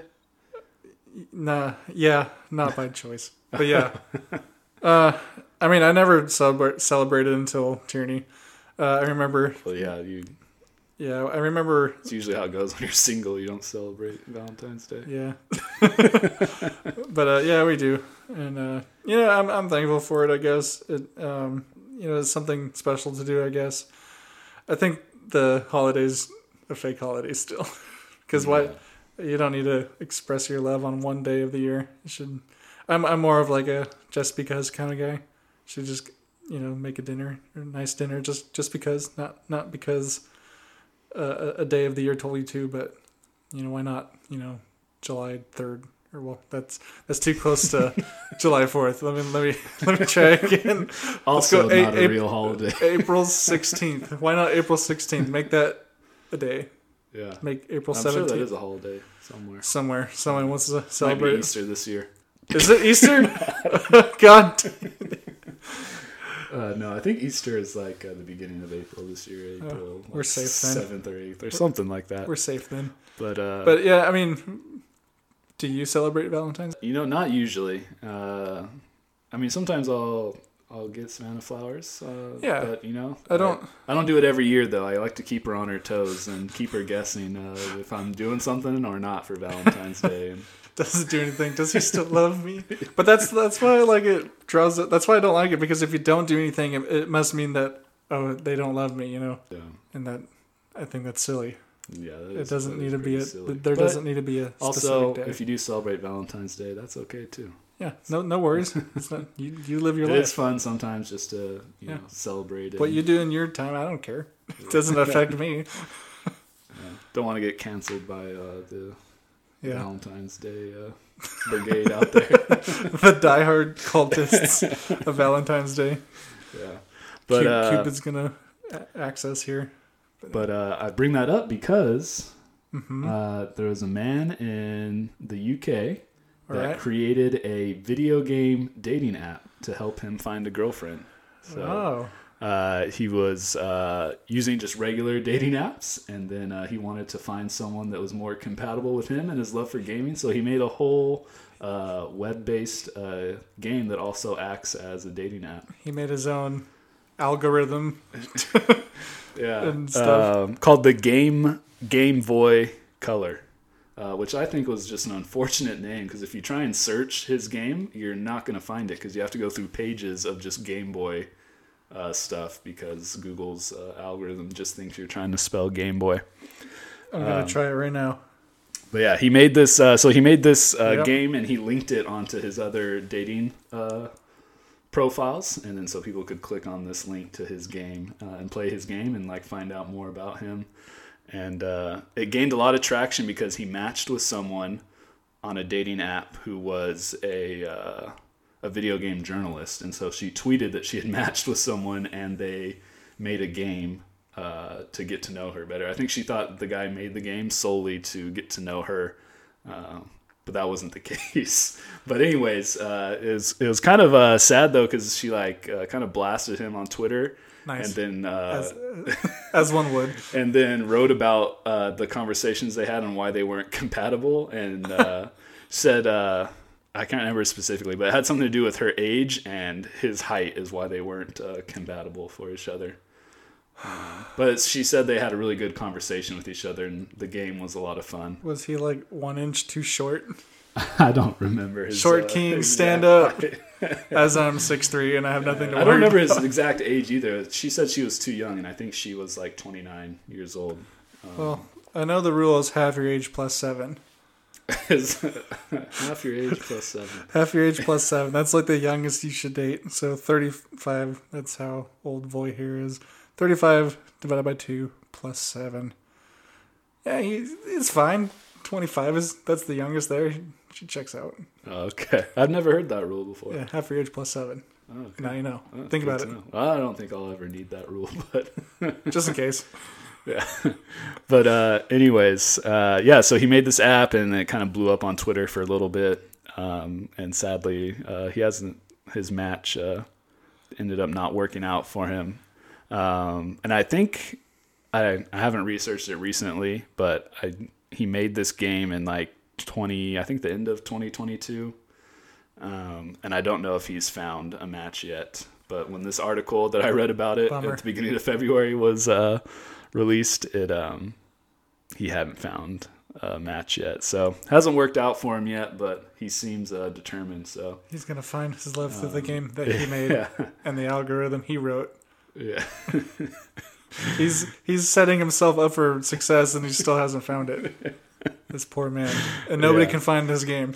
Um, Because I even tried looking for it just now and I couldn't. I can't even match with him. yeah. I tried to find it too, and I couldn't find it either. So I'm not sure. I'm sure maybe if I go to this guy's Twitter page, maybe I could find a link to it. But I didn't dive that deep into it. It's kind of hard. I saw the article uh, on IGN by Rebecca be- Valentine. It's going to be hard to find your match when there's only 10 people on your game. Yeah, I don't know how it. I don't know exactly how it works either. If it's like you just Yeah. click on the link and go join the game. Is he always just waiting in there? Does he get notified when people? He's sitting there waiting, playing his game all day, waiting, sitting there uh. menacingly. Yeah, Oh, this poor guy. but it was interesting. I mean, it was interesting though. I mean, it's No, it's interesting super cool. concept. Yeah, no, I'm not actually. I'm not actually hating on. it. I think that's cool because like I know people do find relationships through video games. Yeah. Not necessarily like ones that you're actively looking for a romantic romantic partner, but I do know that people find love through games and Yeah. Mm-hmm. end up getting married. I've read a few stories like that. Yeah, I've only seen stories like that on the internet. I've not met anyone in person. No, that's met through a game, It's it's probably far and few between. I know they exist out there yeah, somewhere. it's it's it's very neat niche yeah, market. Or you niche. met uh, you met Mrs. Robinson though on a dating app. Yeah, same thing, right? So like if people want to play video games to find one another, yeah, I think it can work. yeah. There's just not when I'm playing video games, I'm not, you know, looking for a partner. Yeah. I wonder how how successful do you think someone would be at like uh, adding their gamer tag to their uh, dating profile? Probably not. Probably not that successful. but if like if you're determined to find somebody that plays video games, that yeah, I would put it in there too. If that's like a you know a, a checklist item for you, like oh yeah, my you know my significant other needs to play video games with me. Yeah, I'd I'd put it on my profile too. I'm sure it's made his uh, his uh, dating experience a lot more efficient because I feel like people that aren't into video games just aren't even Yeah, swiping anymore, and then so probably helps him out a lot. But yeah, his he was a AI scientist in the UK. His name was Voice, that's why he named it Game Boy Color. Still think he should. I think he's onto something. I just think he needs to maybe rebrand a little bit. yeah, it's not that creative. and it's just a hinder hindrance. Yeah. But I don't think. Oh, we got a special guest coming in here. Ba-da-ba-ba. Shigeru Miyamoto Hey, visiting the studio right now. Arigato. How are you doing, Mr. Miyamoto? Well, guys, how you guys doing? Well, come on in. Tell us uh, how life is going. What's the latest in uh, the world of uh, Nintendo and video games? Have a seat. how's your uh, the Nintendo Wii sales? All right, he's All gone. right, hey, Mr. Miyamoto, it's nice catching up with you. Till next time. Just want to drink, bro. Get some water. That was interesting. Mr. Miyamoto has uh, has left the studio. I'm Uh, heartbroken. yeah, uh, was hoping he'd get on here and share a little bit about uh, what's going on at Nintendo, but unfortunately he couldn't stay for long. Um, he was upset about how I pronounced his name uh, and and left abruptly. Yep. Wait, wait, I don't think the mic's on. Is it on? Oh, Yeah, it's on. Oh, okay. We're good. But uh, the show must go on, so we're gonna keep going here. Yeah, there goes our there goes our next sponsorship. yeah, We were about uh, to get a lot of money for that. yeah, that would have really helped viewership to have Yeah. Mr. Miyamoto on here and and talking to us. Unfortunate. All right. Well, Dill, did you hear about uh, the live service games that shut down uh, this past month? There was quite a few of them. No, I didn't. Uh, I know I don't like live service games. Uh, that was going to be my next question. Uh, yeah, there was um, Knockout City, which was uh, an Oh, yeah. epic game. Yeah. Uh, that just it was fairly uh, popular. I mean, it, Was it? yeah, uh, but I guess it wasn't making enough was money that the, to. was that the dodgeball game? yeah, it Yeah. was a dodgeball. Uh, kind of had like some RPG elements to it too, as far as like upgrading your character. Huh. Um, but yeah, it shut down. Epic uh, announced this month that they were shutting down the servers. Uh, another one was uh, Rumbleverse, which was like a battle royale game uh, that was like uh, wrestling themed. That sounds Uh, cool. Yeah, it was. Uh, I didn't try that one. Uh, it was pretty fun, uh, from what I hear, though, from the reviews that I read about it. Um, but yeah, that was another one that shut down. And then uh, Crossfire, which I think was on Xbox, free to play, was like an FPS game. Uh, that was a live service game. But anyways, um, there's this article that came out by uh, Game Rant by Brohammer Ramen, just kind of detailing uh, you know these different live service games that shut down this month. And uh, we played uh, a live service game though pretty extensively, Destiny? uh, Destiny. Yeah, and he did mention Destiny in the article too. That uh, that's kind of like what these live service games are inspiring, uh, aspiring to to be. to be. Um, Yeah, I think Destiny gets a pass um, in my book, but these other games can't can't swing it What do you mean Destiny gets a pass like they? because they actually put out like quality content. Like, Oh, yeah, yeah. Like content that keeps you engaged. And in fact, like they just dropped like another trailer, t- like either yesterday or today or something. There's a new. There's a whole new storyline coming out. Uh, I think tomorrow. And Yeah. yeah, but um, anyway, Yeah, I did. I, I watched the trailer of the new Destiny 2 expansion. yeah, Um, the man with the cloudy. head. and yeah, the, Cloud the Witness is his name. Oh, Yeah. okay. Um, Wait, that's and I saw a bunch of characters that I thought were dead, but I guess they're not. They're not. They're, still alive. Yeah, I don't remember the last time I picked up that game. Yeah. So I have no. I have no idea what's Um, yeah. going. I'm not a huge live service fan anymore either. Destiny was probably the one that I played the most Yeah. extensively. Like it- that's why it gets a pass Um, for me. 'cause I mean, maybe Fortnite you could say because I feel like I did play Fortnite Yeah. when it launched it's like for a while. it's a lot of like the free to play games that drive me crazy. Yeah. All the microtransactions that that's supposed to like you know fund the live service, but hmm yeah, I don't like those games. But uh, it's interesting because I feel like even games that aren't free to play now are becoming live service games Yeah, or games as a service. I mean, whereas pay uh, full price and then the the game's not complete. yeah, and they keep adding more things to it, and I almost think like uh, even games that uh, don't intend to be like games as a service, I feel like it's just the route games have to go now. Like when they release a game, they have to add more to it. Yeah. Unless the game's just like a complete flop, then Yeah. Well, first they have to fix the game because they never release a stable game anymore. yeah. Fix it, and then okay, now that we are nearly bankrupt on fixing the game, now we gotta make money. Yeah. But uh, this article is just interesting because, I mean, we talked about Destiny right now, but obviously Fortnite is probably even more successful than Destiny was in terms Oh, yeah. of being a game as service. And then Yeah. even talked a little bit in the article too about like some of the original games as service, which is like uh, the MMOs like World of Warcraft, where you'd pay like monthly subscriptions to play those games. That's true. Um, but it seems like we're moving into uh, an era of gaming where it's going to be games are always going to be continually updating and creating more content for them after their release.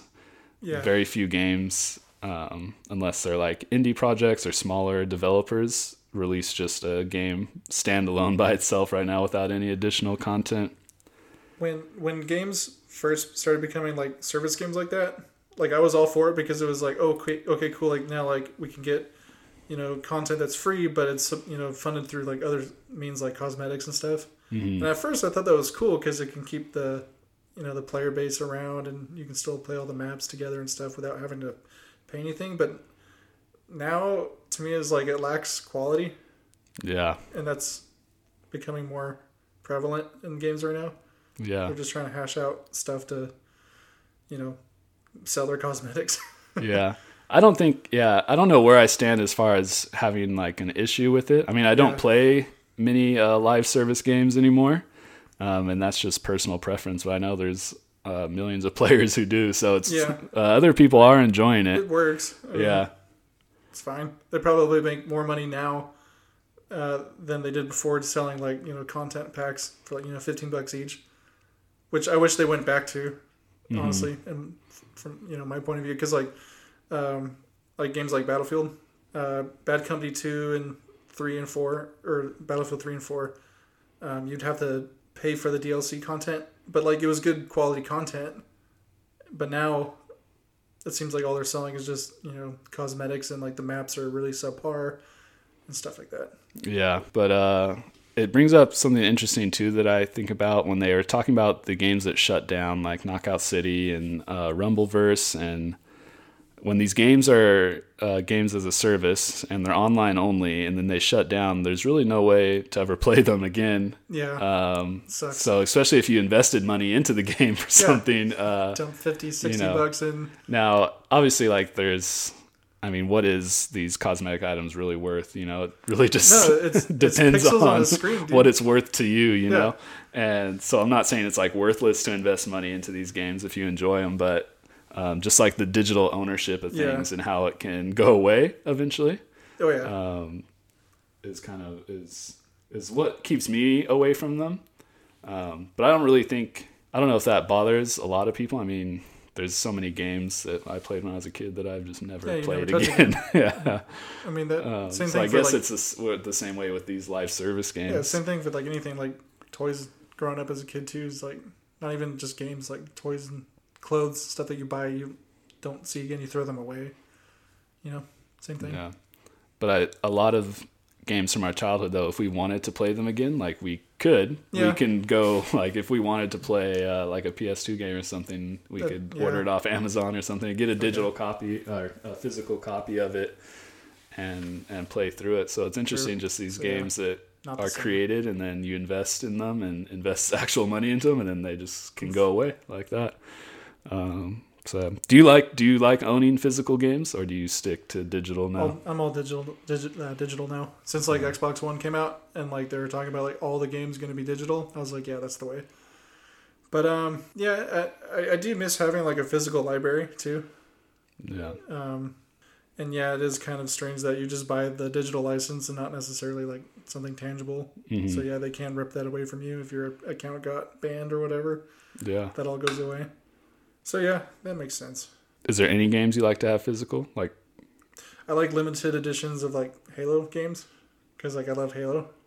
So like if there's like a limited edition coming out, like I always buy the physical version too. yeah, Um, so and like all the collectibles and like metal cases and stuff. I do sometimes if I like I love the the brand enough, yeah. I'll get the physical version too. And I'll if it doesn't come with a download code, I'll, I'll just get digital the digital version too, which is stupid. But that way I don't have to get my lazy butt off the couch and go put the game in. yeah, yeah. That's the major drawback of physical is uh, having to take it out every time. I don't know. I I like yeah. if I've heard it. yeah I like physical copies. Not only just because I like to have them, but uh, to resell them too. I've definitely resold a lot of games. Um, I'm not really a collector anymore. I don't try and like hoard every game that I've bought I'm just anymore. naturally a hoarder. Yeah. So I like to keep the things I have. But it almost feels like uh, a little bit of a return on Yeah. uh, an investment when I get to resell it Yeah. for some money and then put it towards a new Yeah. game. Recoup I don't know if return on investment is a good way to put it. Yeah, there's no um, investment. Yeah, I don't know very much about finances or business, and don't really have anyone in my life either that I can wish talk to about a- these things. Yeah, I wish there was a Japanese CEO in here Yeah, to talk us. if only Mr. Miyamoto would have stayed, and Yeah. we could have really got his uh, his opinion his opinion and knowledge that would have really helped us out. But and viewership. And, But yeah, just interesting, you know, just made me think about like digital games and these games as service and how they just get created and then then they're gone. then they're gone. Yeah. So just a new era of gaming that we're in right now. Last news story here. Uh, AI has been uh, on a lot of headlines recently. I feel like it's a hot topic right now. Almost like uh, kind of reminds me of like how crypto was uh, before the crash and like maybe like five years ago when it seemed like every uh, major magazine had some sort of crypto story in it. Now we have uh, AI stories uh, in every major Yeah, magazine. Is, Um, I mean, AIs are learning how to write articles now too. Yeah, So and, uh, gonna- Yeah. Have you ever used uh, like uh, Chat GPT is like a, a popular one now that everyone's not. talking about? Never used it for anything. no. I feel like in uh, know what it in is, though. schools it's a big uh, issue right now because Really? everyone's yeah using it to write essays, Wow. um, and it's uh, well, it's so blatant, isn't it? I mean, I don't know how good it is, but uh, apparently it's hard to detect because it writes something uh, that's original. So like when it goes through like a plagiarism checker, It um, won't. it won't uh, pop up. But uh, I have heard that if you read the if you actually read the Yeah, that's essay, what I mean. Like it it's- is easier to identify because usually, I mean, most people are pretty subpar writers, yeah, um, and so it's easy to spot when uh, like an AI writes something that's like immaculate with no grammatical errors or anything like that. But Forbes uh, released an article uh, about ChatGPT being used uh, in video games to create AI to uh, make the AI in the video game more advanced to where it could actually have uh, conversations with you Yeah. instead of just you know like typically in a video game you like an RPG game the AI has dialogue and you can like respond with a few choices and then Right. it responds to whatever you pick but um, they're thinking about using AI now to create an AI that you can have a conversation with in a game uh, that's like a live conversation yeah. and it just responds to you it creeps me out, does it but it's cool though. yeah i mean i think it sounds cool uh, i don't know how well it would work Yeah, 'cause, like- especially for like coding for a game Well, i yeah. mean i'm not, not a game developer at all Yeah, and know and very then- little about it but it seems like that would be a lot yeah, of on work paper to have sounds something. awesome. That's like super immersive and like imagine like going on like Skyrim quests and you're like actually asking people where like places are or have you seen this and that. I think Yeah. I think on paper it sounds awesome. I just don't know how well it would translate. To, yeah. And so the article talked about that too about like how on paper it sounds really good but um, the actual practice of it there's just so many questions. And with ai i know there's been a lot of um, with uh, microsoft's been using ai and bing uh, to like answer questions for people and it gives them like really weird answers sometimes and has been uh, recorded like saying some pretty questionable stuff like uh, to it people. has, it's starting to like gain like awareness. Uh, Like- yeah, it's. Uh, I know there's there's been instances where the AI has responded to people claiming that they're trying to hurt them, uh, or claiming that they're trying to hurt the AI that it's talking to. Yeah. Uh, so the AI is becoming afraid That's of very itself. that's very itself. unnerving. yeah. So things like that, and and you can like trick AI to like say anything you want, really. Oh, really? So if you yeah if you know how to respond and like how to get past like the filters they use for these uh, types of AIs, you can get it to like say you know like derogatory things or racist things and Yeah. so I can imagine in a video game people finding those Oh, uh, loopholes around the filters and like taking screenshots of like a an NPC saying something like super uh, like outlandish or offensive and that would uh, not be good publicity Yeah. uh, for a game. For me, it'd be like horrifying to like gr- like realize that like something is like learning how to speak and talk to me and it seems so real, and like it would Yeah. it'd be kind of hard like to separate the game and from reality if this thing's like actually like making like human choices at a point. Like I like to play a game because I know it's a game still, and like I feel like if there was something like an NPC like very human like, and it starts feeling like it's trapped in there, I'd, I would, that wouldn't set right with me. Yeah, yeah, that would be super unsettling. I think too of like uh, the VR uh, games, you know, because VR is becoming a lot more popular. I could see uh, like VR trying to use something like this to Yeah. create like a really immersive feeling Yeah. in their game. Um, but yeah, I think it would have. Uh, I think there's just too many. Uh, I don't know if it's risk, but just too many um, unknown variables Yeah. that can happen with like AI. that too, and like just like the fluidity of like like dialogue too. Like I feel like a lot of like the like you know when you tell an AI, AI to say something, sounds very like blocky and like it's clear that it's it's it's like dissecting word by word and saying it and trying to like say it fluid like whereas like an actual voice actor with like um, preset dialogues like they can say something and it sounds you know it transitions really well and stuff like that you, you know what i mean Yeah. And I I think what would be hard too, because to get rid of that like blocky robotic feeling, Yeah. is they would have to use a voice actor. But I yeah and then how do you yeah yeah, they just too mentioned many- that too in the article that there's way too many possibilities for like an AI to say something you cannot possibly have a voice actor sit there. It would take like a year yeah or longer of just like a- an act, or a voice actress or actor just sitting there and just saying words over and over in different ways and different enunciations and Yeah, and I know a lot of I know recently a lot of um, there's been a lot of talk about AI replacing jobs. Um, you know, with articles that can be written by AI, yeah, um, with art and music that can be created using AIs. paintings, Uh, illustrations. of- Yeah, it's, so it's crazy. the in the article too, he talks about how um, there's been AIs now that are creating voices. I don't like that. I don't like that at all. um, So and but they're you know AI always has to always has to use it doesn't create its own original ideas. AI always has to use something that's already been created. Um, so like when you write these essays using AI, it's you know taking things that it, finds on the internet to create Right. these essays. Um, so with voiceovers, it's taking voices that it's heard and then creating these new voices. So it's using people's voices, uh, you know, like without their permission and stuff like right, that. and that's like what you get from like back where we're talking about like the like the Trump and Biden playing video games. It sounds so good. It's still obviously like you know and you know like a a bot talk or you know pre, or pre prescribed type deal, but it's getting good, Yeah. and I don't like that. Yeah.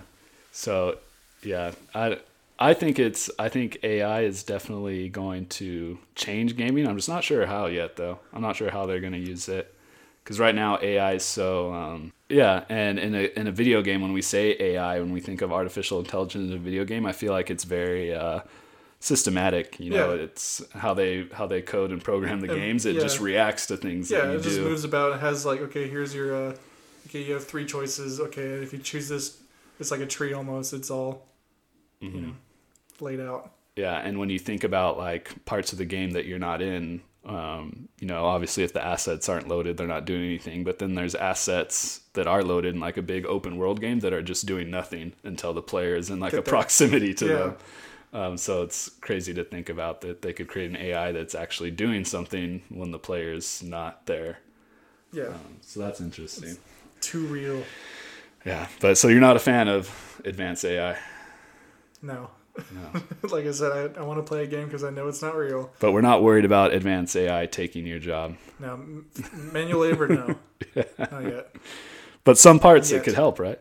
I imagine Uh, like sure creating like- uh, sure- blueprints. Yeah, I'm sure there's like good applications for it, sure. Yeah. Um, but like as far as uh, as of now, or like like the the foreseeable future for me, yeah, I, I think manual labor is going to be around for a long time. Yeah. That, that's probably one of the last human jobs that's going to be out there. I don't know. They got a robot that can shoot threes. Have you ever seen that uh, video? No, Oh yeah. Um, I'll have to. I'll pull it up right here. so NBA players, look out, Steph Curry Tron. It's not AI. It's all scripted, but Boston Dynamics is crazy. What was it? Boston. Boston Dynamics.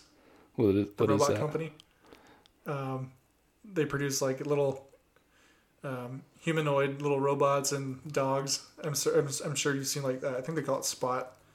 It's like the little yellow dog looking robot that walks around and stuff. Oh, I don't think I've seen that No. before. Okay, well we're gonna have to watch that too.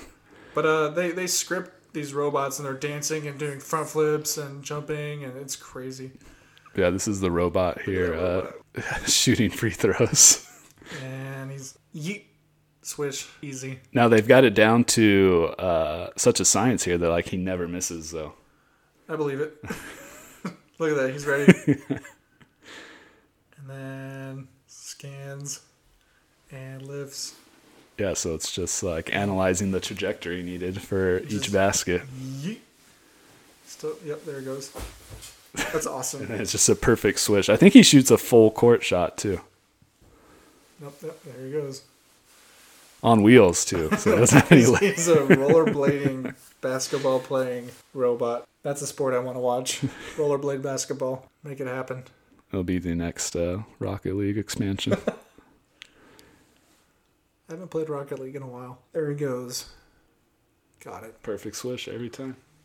Okay, now you have to watch Boston Dynamics if you want. But you said they're not AI. You said they're Well, like they do have some AI in their dogs. I think. I think it'll follow you. It'll like read the the so terrain. these are like remote controlled. Uh, yeah, but like the, these little videos right here, like the parkour and all that, or like that one right there. These ones are scripted, but it's doesn't take oh, so not remote controlled, but this is like uh, Yeah, this this well, programmed to do this obstacle course. Yeah, Interesting proportions this one Yeah. has. but uh, this isn't the impressive ones. This was a while ago. This video. But while it's doing this, it's still you know calculating its movements and stuff. yeah. But they have like a dog. I think they call it Spot, and it's it's good for like first responders and stuff like that. It'll follow you around and carry things. Uh, this guy right here. That one's three years old. They have like new videos. I mean, that doesn't mean it's not impressive. Whatever, you can watch that one. People have getting a have been getting a hold of these and attaching guns to them with AI to detect like human figure and like shoot at that figure. Oh, where are those videos? Do I have Uh, to you go can- on the dark can- web for those ones? No, it's on YouTube. I think there's only like one. It's it's so impractical right now though, but that doesn't mean it's just like a proof of concept. Like you can do it. yeah. Wow, they really didn't try to make it look like a dog at all. No. Uh, it's interesting that they went with dancing as the showcase of what Right. this robot can do. But yeah, that's the. uh I'm sure they'll start writing AI scripts for this, and like it can Yeah. just be fully autonomous hmm with other applications. I think. Yeah, so you can start having uh, pet Yeah. robot dogs. I mean, like just like military application too. Like not not like the gun thing, but like just carrying equipment for you, stuff like that. Yeah, I guess probably for public use, it would be a long ways out. Yeah, Probably pretty expensive to make one of these too. I don't think. I think you can buy them like retail. Really? I think. I know. uh Have you heard of Michael Reeves? He's a Uh, YouTuber, but uh, he had one, and he. Uh, let's see, what did he do? He trained it to piss in a cup, beer. He he, he it was like a party dog, and he let it go around the party, filling up people's uh, solo cups with more beer. But he he rigged his own like little deal onto it, so like it would, it would make it look like the dog was pissing Oh, into okay. a solo cup of beer. I was thinking like they actually made a robot dog that could pee. No, it's, and- it's one of these though. It's, Oh, okay. It's, it's spot. but uh, yeah, he rigged a uh, yeah a little tank with beer and a tube. But he used the cameras on board to like detect sol- solo cubs and it would walk up and just piss in. Yeah, stupid. But I don't know. I'm into it, to be honest with you. No, I'm it's into super advanced. cool. I'm into advanced AI too. no, I yeah, I'm not like against it. It's just we have to be careful. yeah. I don't know. I think I'm ready just to enter the matrix We are in the matrix. and just uh, like in uh, what was that movie about video games where they it was like a dystopian world? Ready Player One. Yeah, You ever watch that a one? good movie. Yeah, where they lived in like this The dystopian slums. society, yeah. Yeah. and then just plugged into their Yeah, game. that, that'd be super cool. Yeah. But uh, I think the I think AI can like be a, a great tool in, in like used in the right ways though, for sure. But uh, you have to see the bad parts of it too. Yeah. It'd be interesting too if we knew someone that worked in the tech industry to see what they thought about AI. Like, But uh, like Shigeru, yeah, like Mr. Miyamoto, but sadly, Mr. uh, Miyagi, who unfortunately departed too soon.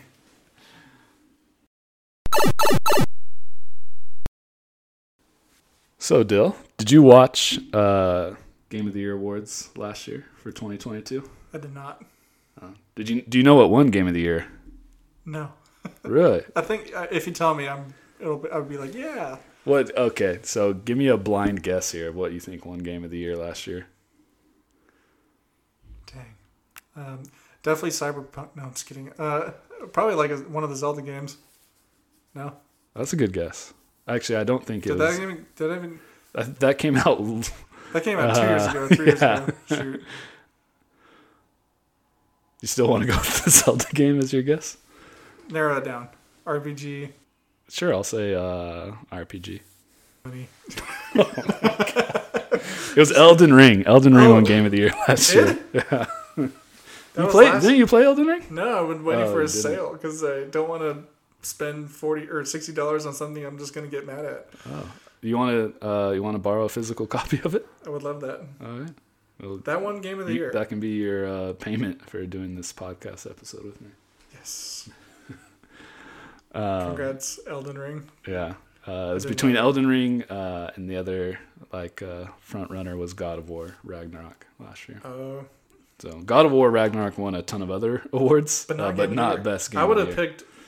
I would have picked God of War over Elden Ring. Have you played God of War? No. I just know they put out good games. I've never owned a PlayStation. I've never played any of them. But Oh, I'm- okay. I'm, like, I hadn't I hadn't played Ragnarok because I don't have a, a PS5 either. But I did play. I did like God of War. I played one, two, and three, and then uh, I never played the the 2018 God of War that came out. boy. I just know the memes. The, Uh, the, the game that has the most memes deserves Game of the Year. Elden Ring has a lot of memes. I feel like maybe not mainstream ones, but Yeah. Meat Canyon put out a video, little meme video. for Elden Ring, Yeah. Do you know Meat Canyon? I do know Meat Canyon. Yeah, he made a he made an Elden Ring video. I'm, I'm not going to admit to watching his videos on this podcast. So Yeah. well, I will. I love Meat Canyon. Shout out Meat Canyon. um, yeah, Meat Canyon. If you ever want to be on the podcast, let me know. We'll have you on. Yeah. Uh, anyway, But anyways, uh, I had some. I watched the Game of the Year awards. I watched it live. Um, so wow, you did. So that's funny though that you didn't. Did you hear about the uh, the kid who uh, went on stage during the Game of the Year awards? no. Yeah. So after during Elden Ring's uh, um, acceptance speech, uh, a kid snuck on the stage with them. Like just walked onto stage with them. Oh shoot. Yeah, and uh, after he he waited for all of them to finish speaking, and then he walked up to the microphone. Polite. Yeah, and uh, he uh, he claimed that Bill Clinton was his rabbi, and he would like to nominate him for.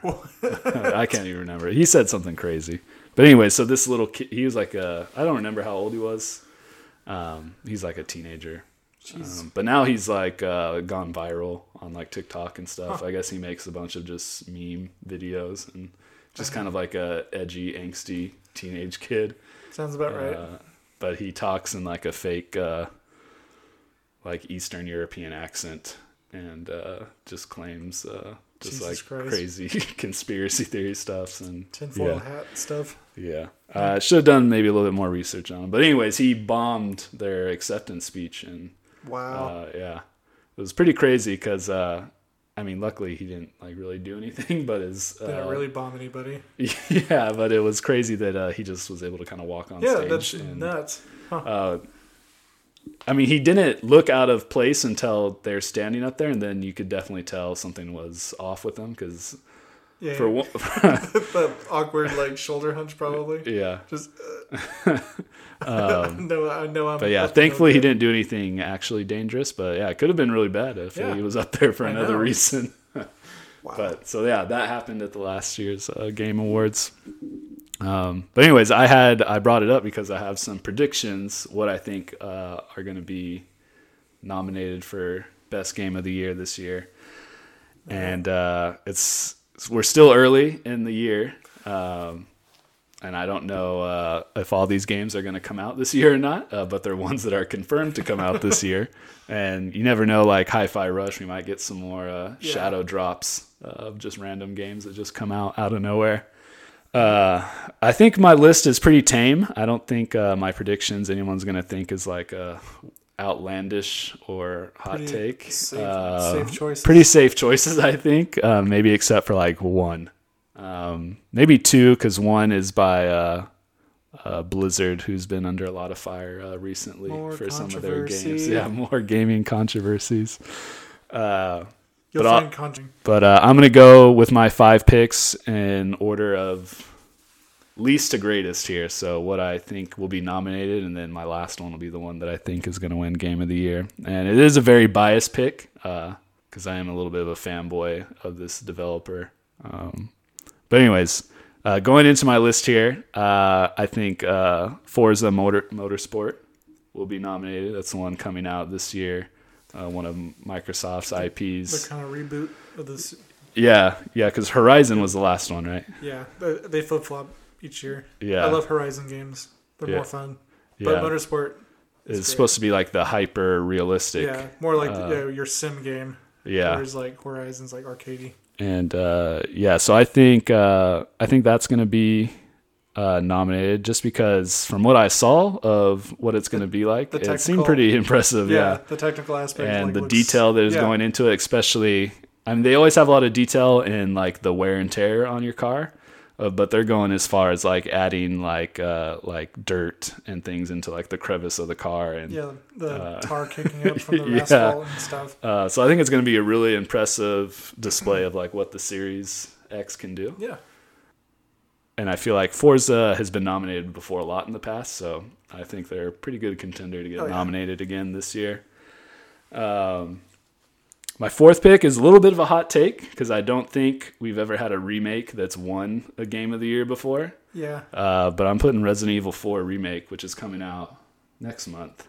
Ooh, Um, I was I'm a huge I wouldn't say currently I'm a huge Resident Evil fan, but I've played one through five, and I played the original ones on PlayStation. I think so I played number two for a moment at a friend's house. That the remake or the the original? original, Oh, okay, I think. Yeah, the original ones on uh, PlayStation Yeah, are a lot of fun. Yeah, and that's like kind of like they have like cameras like set up in the rooms and like you kind of watch watch, watch the uh, Yeah, character walk through. yeah, they're playing. fixed camera Yeah. angles, Yeah. and uh, that was like a lot of survival horror games of that generation. Yeah. Just use those fixed camera angles. But yeah, Resident Evil Four was uh, probably considered by I think most fans uh, the best in the series. Um, it changed so Resident Evil Four. Resident Evil 1 uh, through 3 use that same kind of gameplay mechanic of like a fixed camera going from room to room and uh, Resident Evil 4 switched to that over the shoulder point of view.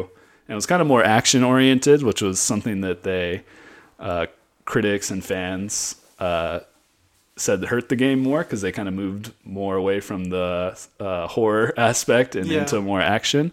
Uh, but I think um, from like uh, player, uh, I don't know what the word is I'm looking for. Uh, like player, um, gosh, what's the word I'm looking for when not a critic review, but someone who's not a critic plays the Your game? opinion, I don't know. Oh well. your critique, or your Yeah, this will be cut out, but I'll just end it after I say Resident Evil Four is my number four pick.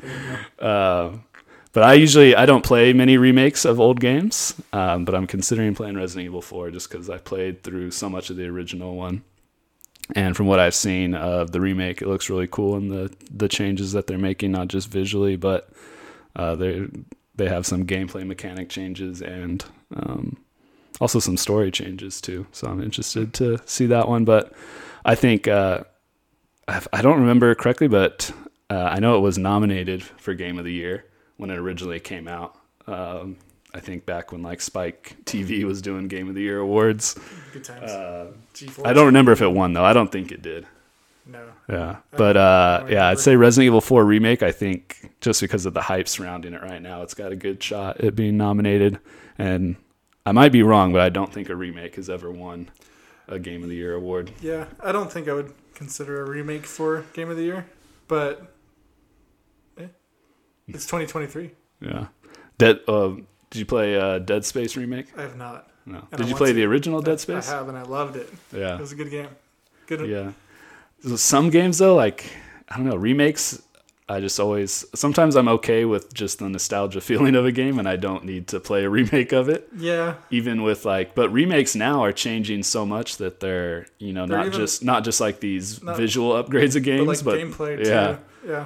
Um, like i remember uh, with dead space they one of the changes they made was the ship now was uh, completely open to you On this it- one? On the yeah in the remake whereas before it was You couldn't backtrack. yeah you couldn't backtrack it played through in like segments and levels but now the ship's just completely open Did not know and you that. have to tra- traverse it. Yeah. so that's cool with remakes that they kind of you know change these kind of core mechanics to the game that make them better. Um, my next pick would be uh, Diablo Four, and this one I think uh, has a little bit of um, a little bit of a hot take because uh, just under uh, how Blizzard's been under fire recently for uh, their Diablo Immortal. Um, and kind of the cash grab that that was. Yeah. Uh, and so, and with Overwatch blatant. 2 as Yeah, well. Uh, Overwatch 2 Just a lot of things Blizzard has Just- done lately uh, has left a bad taste in people's mouths. Yeah. Just blatant. Yeah. and so, but I mean, I'm really hyped about Diablo 4. I mean, Diablo 3.5. Diablo 2, I mean, is considered one of like the greatest action RPG games of all time. So I think if it seems like from what I've seen of the gameplay of Diablo 4 that they tried to do things that they did in Diablo 2. Mm-hmm. And so it's almost like this is what Diablo 3 should have been. Should have been. Yeah. Um, and Diablo 3 was uh, was. the launch was really bad, uh, but they did improve the game pretty greatly. But I never, I loved Diablo 2, but could never really get into Diablo 3 because of the changes they made to like character customization and skill trees and things like that. My biggest complaint with like the Diablo series with Immortal and Diablo 3 was just how uh, there's not a whole lot of variety in the characters anymore. It was all just uh, every character progressed the same way as far as unlocking skills, and then it was just about what gear you had that made you different. Whereas earlier Diablo games uh, was about like you could choose different uh, skill paths and then also stats. Like uh, you'd be able to allocate points into different stats. So there's a lot more customization in builds, and that's what I'm hoping uh, we see in Diablo 4 but I, I feel like it's going to be a mixture of kind of what they did in Diablo 3 and Immortal. But hopefully they carry over some things from Diablo 2 into it. Uh, and then at number three, I would I'm going with Final Fantasy 16 on the PS5. I've never played a Final Fantasy game. That's all right. Uh, 16 of them. yeah, there's more than 16 because I mean there's been a lot of spin-offs uh, like uh, Final Fantasy Tactics and other um, Final Fantasy Crisis Core, like other things on handheld uh, came out. Are these all uh, separate stories? Yeah, they're all separate. Okay, they're not. None of them have I been. was like, uh, dang, how can you keep Yeah. 16? yeah, no, none of the plus none of the stories in any of the games are connected, except they made uh in Final Fantasy X they made a part two called like X two. Is, is it like in the same universe, at least? Uh, no, Really? uh, completely different worlds, stories, oh, characters. shoot. yeah, Okay, that's way more interesting because I don't know. I've never played them. I don't know anything about them. yeah, um, yeah. Uh, so Final Fantasy 16, obviously one of the most popular uh, JRPGs. Are the is the combat stuff all the same at least? Uh, no, it's changed. Like there's Every- been everything's yeah, different. it started off um, So as like a classic turn-based. You never Uh, know what you're gonna get. Yeah, you, no, you game. Well, they've shown a lot of gameplay and Oh, stuff, yeah. so we've seen like what the combat's going to be like. Um, but uh, there's a lot of hype around it right now. I mean, and Final Fantasy is, uh, like I said, just one of considered one of the greatest JRPGs. So I'm gonna put it up there uh, as being nominated. I don't think it's uh, gonna win Game of the Year, but I definitely think it's a contender. Uh, and then my next pick, so we're in number two now, uh, is Legend of Zelda: Tears of the Kingdom. So that's the uh, sequel uh, to Breath of the Wild. Yeah.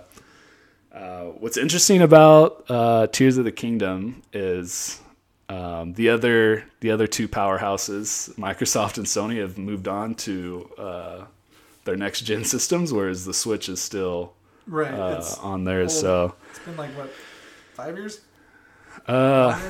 I don't remember the exact date the Switch came out, but yeah, it's been uh, I think it's been five or six It runs years. The same hardware. Uh, so yeah, it runs the same hardware. Um, it's going to have the same capabilities as Breath of the Wild. Um, but Breath of the Wild obviously was a major success. And 2017 was the launch of the Switch. okay, so it's been uh, six years. Yeah, oh, math's hard. Yeah. I wish I had a friend who was really good at math and numbers that we could have on to help us out. But um, yeah, so uh, so Tears of the Kingdom. That'd be my number two pick, and I think it's got a good shot at winning. Yeah, Uh, I think that one here has the strongest uh, potential to win. Here. yeah, your list so far. um, but I didn't play Breath of the Wild either, so this is also just off of my opinions that I've heard of it and read Yeah. about it because I don't have a Switch. These are these, these are my choices based on other people's Yeah. opinions. You know, I could have looked it up. I tried really hard not to look up what other people's lists are, so I wanted to make this episode first and then go look up what other people say are game of the right year contenders. yeah, it's right on par with what I would have chose. Yeah, Oh, okay. So, Um, because I could be based com- on other people's I could be completely based on your opinion. base. This is what I would pick. Um, so that'd be number two pick, and then uh, my number one pick, what I think is going to win Game of the Year this year, is Starfield. Uh, yeah, um, yeah, absolutely. Another another strong Bethesda game coming Yeah, out. I mean Bethesda has the track record, multiple Game of the Year awards for their titles. Um, but like I said earlier, I'm a little bit biased because I'm a really big fan of Bethesda and their games and the Elder Scrolls series. So um, I'm definitely a little bit of a fanboy when it comes to their games. Um, but I just think with uh, the success uh, this developer's had, and I know they've become a little bit of a meme uh, over the last uh, like since really since Skyrim. Uh, How many times can they release? so the last like How 10, many times? 10 years, yeah. Um, Please. they've become a little bit of uh, a meme, but um, and they're also known for like releasing these like buggy games Every uh, time. every time. It's a But staple of. but they it's really because they're making these massive games that Yeah. there's no way yeah, I, uh, I get it. to foolproof them from these Right. bugs. And But it seems like a lot when we play them. Like there's oh my gosh, there's you know these Um, this this giant made me fly to the yeah moon. yeah but it's like those little things that should have been, but you know, ironed out. I think, like Yeah. the, the the bigger ones, like the flying to space. hmm But uh, I mean, yeah, you can't squash them all. I get it. It's fine. yeah. But uh, Starfield, But yeah, so that's my number one pick if it releases this year. So I yeah, last episode we talked about like predictions for if Starfield is going to release, and I still think it is. Uh, I kind of think now it's going to come uh, kind of late this year, probably during the holiday season. But I'm getting more nervous about that prediction because we haven't heard really anything. Yeah. And they Microsoft claimed that they are going to do a separate uh, uh, showcase uh, this year for just Starfield, and they haven't even announced when that's going to be. And we're, uh, I mean, we're only two months Hmm. The- into 2023, so I guess it's not that far into the year, but it's getting a little concerning now. they showed their like gameplay trailer like last year, sometime in the summer. I think hmm was it about then? Whatever the case, like I I actually wasn't that impressed. Yeah, the that summer showcase they did, yeah, was a little lackluster. Yeah, like Um, like for like for the the one thing that still sticks out in my mind is like they had like those little alien creatures walking across the ground, yeah. like in front of the in front of the player. But like hmm as it was moving about the ground, like it was so jaggy, like it, it was it wasn't like smooth walking it back the hill. It would like there's only like six you know positions that Yeah. creature can be, and it was up up up up like super jaggy and just you know immersion breaking to me. Yeah, well, it was a very rocky terrain. it's just the fanboy in me defending. Uh, Well, and that's what it is, though. It's like you can only make it a, a terrain so smooth, like yeah. that the you know a, a model can walk on. Mhm. But it would I'd, I'd expect it to be a little bit smoother than it was. Yeah. But I, that's that's so early. That's early development. So like I, I'm not Yeah. I'm not holding it against the game right now. Just something I noticed. Yeah. And the things they've been, what they have released that uh, is going to be featured in the game have been pretty, uh, pretty crazy. You know, they've claimed like thousands of planets and kind of this big open solar system to explore. And uh, they've, but- oh, go ahead. How can you fill the worlds with like me, anything meaningful? Like you have all these I'm pretty sure like they're procedural or whatever maybe, but like it, it it's gonna be so. It, well, I, I'm not saying it is going, but like from like the gameplay or the, the trailers that they put out, like the the showcases, it just seems so like void of anything interesting. Yeah. Yeah. That's a concern when It's they a- said that they were going to feature that many planets that are a- explorable. Yeah, it's a it's a quantity over quality type Yeah. thing. I'm sure that like each planet is gonna have some things to do, but to say like yeah you can roam the whole planet, it's gonna be like there's nothing to do. Yeah. Um, but yeah, I'm really hyped for Starfield, and from what I've seen of it, and yeah, I still believe if it comes out this year, that it's going to be game of the year. So those Yeah. are my predictions for game of the year uh, 2023. I, if I were to pick one, it's gonna be Hogwarts, for sure. Really? It's gonna be between Starfield and Hogwarts in my in my book. Oh wow! Yeah, I'm actually putting it up that high. There we go. All right, Unexpected Dillon's prediction for 2023 Hogwarts. You heard it here first, Yep. folks. You heard it here, J.K. Rowling.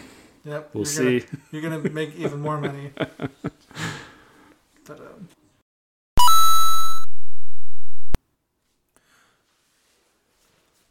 So we got some games coming out next month that I'm pretty excited for.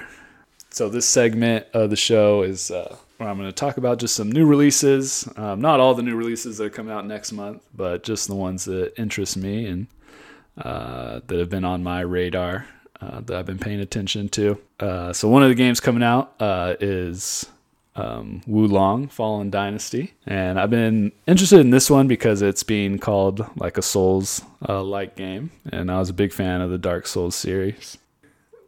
looks like Dark Souls. Yeah, but it's uh, it's faster. it's yeah, it's an action adventure game art with RPG elements.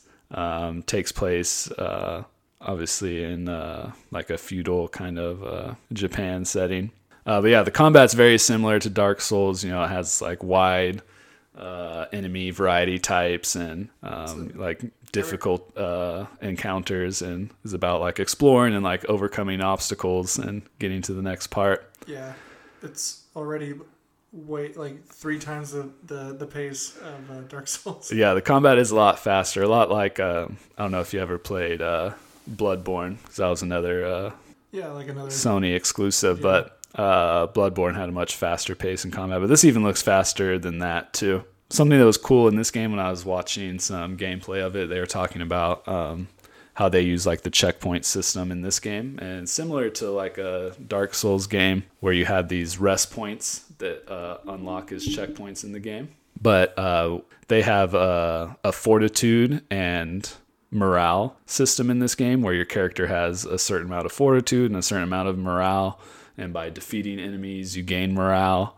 Um, and then by hitting these checkpoints, you uh, gain a certain amount of fortitude. And it kind of seems like that's kind of like their uh, their version of like experience or currency in the game that you use to like level up and upgrade stuff. And once you unlock a certain amount of fortitude, uh, you can't go below that. So it's uh, you know, whereas like a, a Dark Souls game, you know, you can lose all the experience that you're carrying uh, when you die.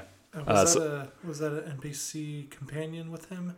Yeah, so it has um, it has NPC companions that uh, help you out in encounters. Pretty frequently, it's it, in the gameplay that I watch that you could have NPCs uh, with you. So um, it seems like it's kind of like a, a main part of the game is to have these companions with you uh, that you unlock. Uh, the game also has multiplayer too, so I think it also has cooperative multiplayer as well as these uh, NPC uh, companions that join you. That's one thing I really wish that Dark Souls had. Is it more like mat? Is it like matchmaking or something like you just like invite to or? Because I know like Dark Souls, like you can put down like the like the little what is it the the soap signs or whatever this, and like you can summon people. You know Yeah. what I'm talking about? Uh, yeah, I Is haven't. it, is it like that or is it like an actual like hey, you know, come play the game with me? Yeah, uh, I think it's uh, actual matchmaking. Cool. Um, if I remember from the video that I watched of it.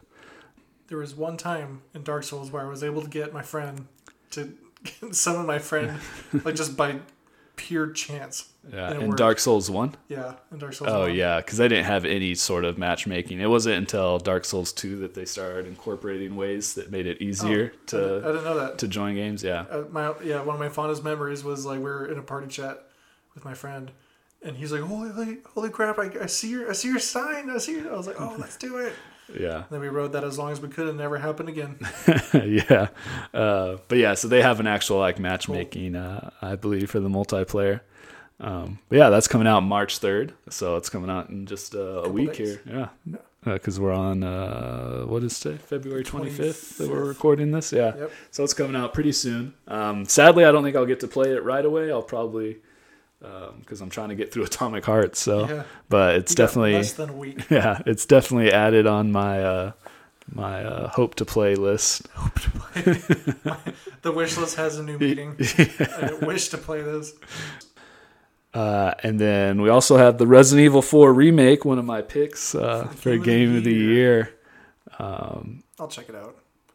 Yeah, and so like I said, I'm I'm not usually a huge fan of remakes, uh, but this one, But change the dynamic a lot. yeah, this one, um, I mean, I just feel so nostalgic over it because I played Resident Evil 4 uh, so many times uh, on the GameCube. Uh, it was definitely the probably the favorite in the series for me and for my uh, brother too. I remember we played, uh, we would just watch each other play it uh, all day. But yeah, and they've obviously they made like huge uh, visual enhancements to the game, but also there's Yeah, uh, looks, some looks incredible. already. changes to the story, uh, changes to The story? Uh, yeah, um, not major changes. I think uh, mostly yeah, mostly the story is the same as the original, but they just made some slight changes to it. Uh, and then uh, like the combat and uh, the inventory and some other gameplay mechanics they've improved upon. Uh, so I'm really excited about this one, and I'll probably uh, give it a go. Um, I will for sure. I, I never played. yeah, I'd say if original you've never played a Resident Evil game, 4 is definitely a great one to start with. What's cool about the Resident Evil series, I mean, they've really, that series is what kickstarted, I think, this whole kind of remaking um, kind of fad that's going on right now because of how well it's worked for that franchise. Where Mm-hmm. I think almost all of the installments, except for five, Resident Evil 5 and 6, have been remade now. So Holy you can, you Wow. can, re, you can, uh, Go through and play them all. yeah, and go through and play them all now and like So enhance better versions of the game. So More anyone, modernized and pl- not clunky anymore. yeah, and so anyone who like, even if you weren't a fan maybe back then of the original ones, you can play these remakes now. And it, uh, one of the criticisms when this game came out was that they moved away, kind of from the horror genre that the Resident Evils one, two, and three had, but just from like the gameplay footage I've seen of Resident Evil 4 remake, um, it definitely looks like it has some of those more uh, horror game uh, tones to it. Yeah, so before the combat, you know, in Resident Evil games was kind of that fixed camera angle we were talking about earlier, and then you just kind of had to shoot in a direction and Yeah, it the- would hit the enemies. But ne- this was the first game where they switched to like an over the shoulder view. And in the original Resident Evil 4, you couldn't uh, move and shoot, which was kind of Oh, awkward. So I remember when, that. when you would stop to aim, you would uh, stay still and you couldn't The- move. Yeah, But the bad guys. now they've added that you can move while aiming down the sights. good. So yeah, and that one's coming out. I believe it was March 24th. That one's coming out, so the end of March. So I might uh, get a chance to finish Atomic Hearts by Yeah, the time that it releases. Um, and then the last game that I was interested in was one that was uh, shown off at the 2022 Game Awards.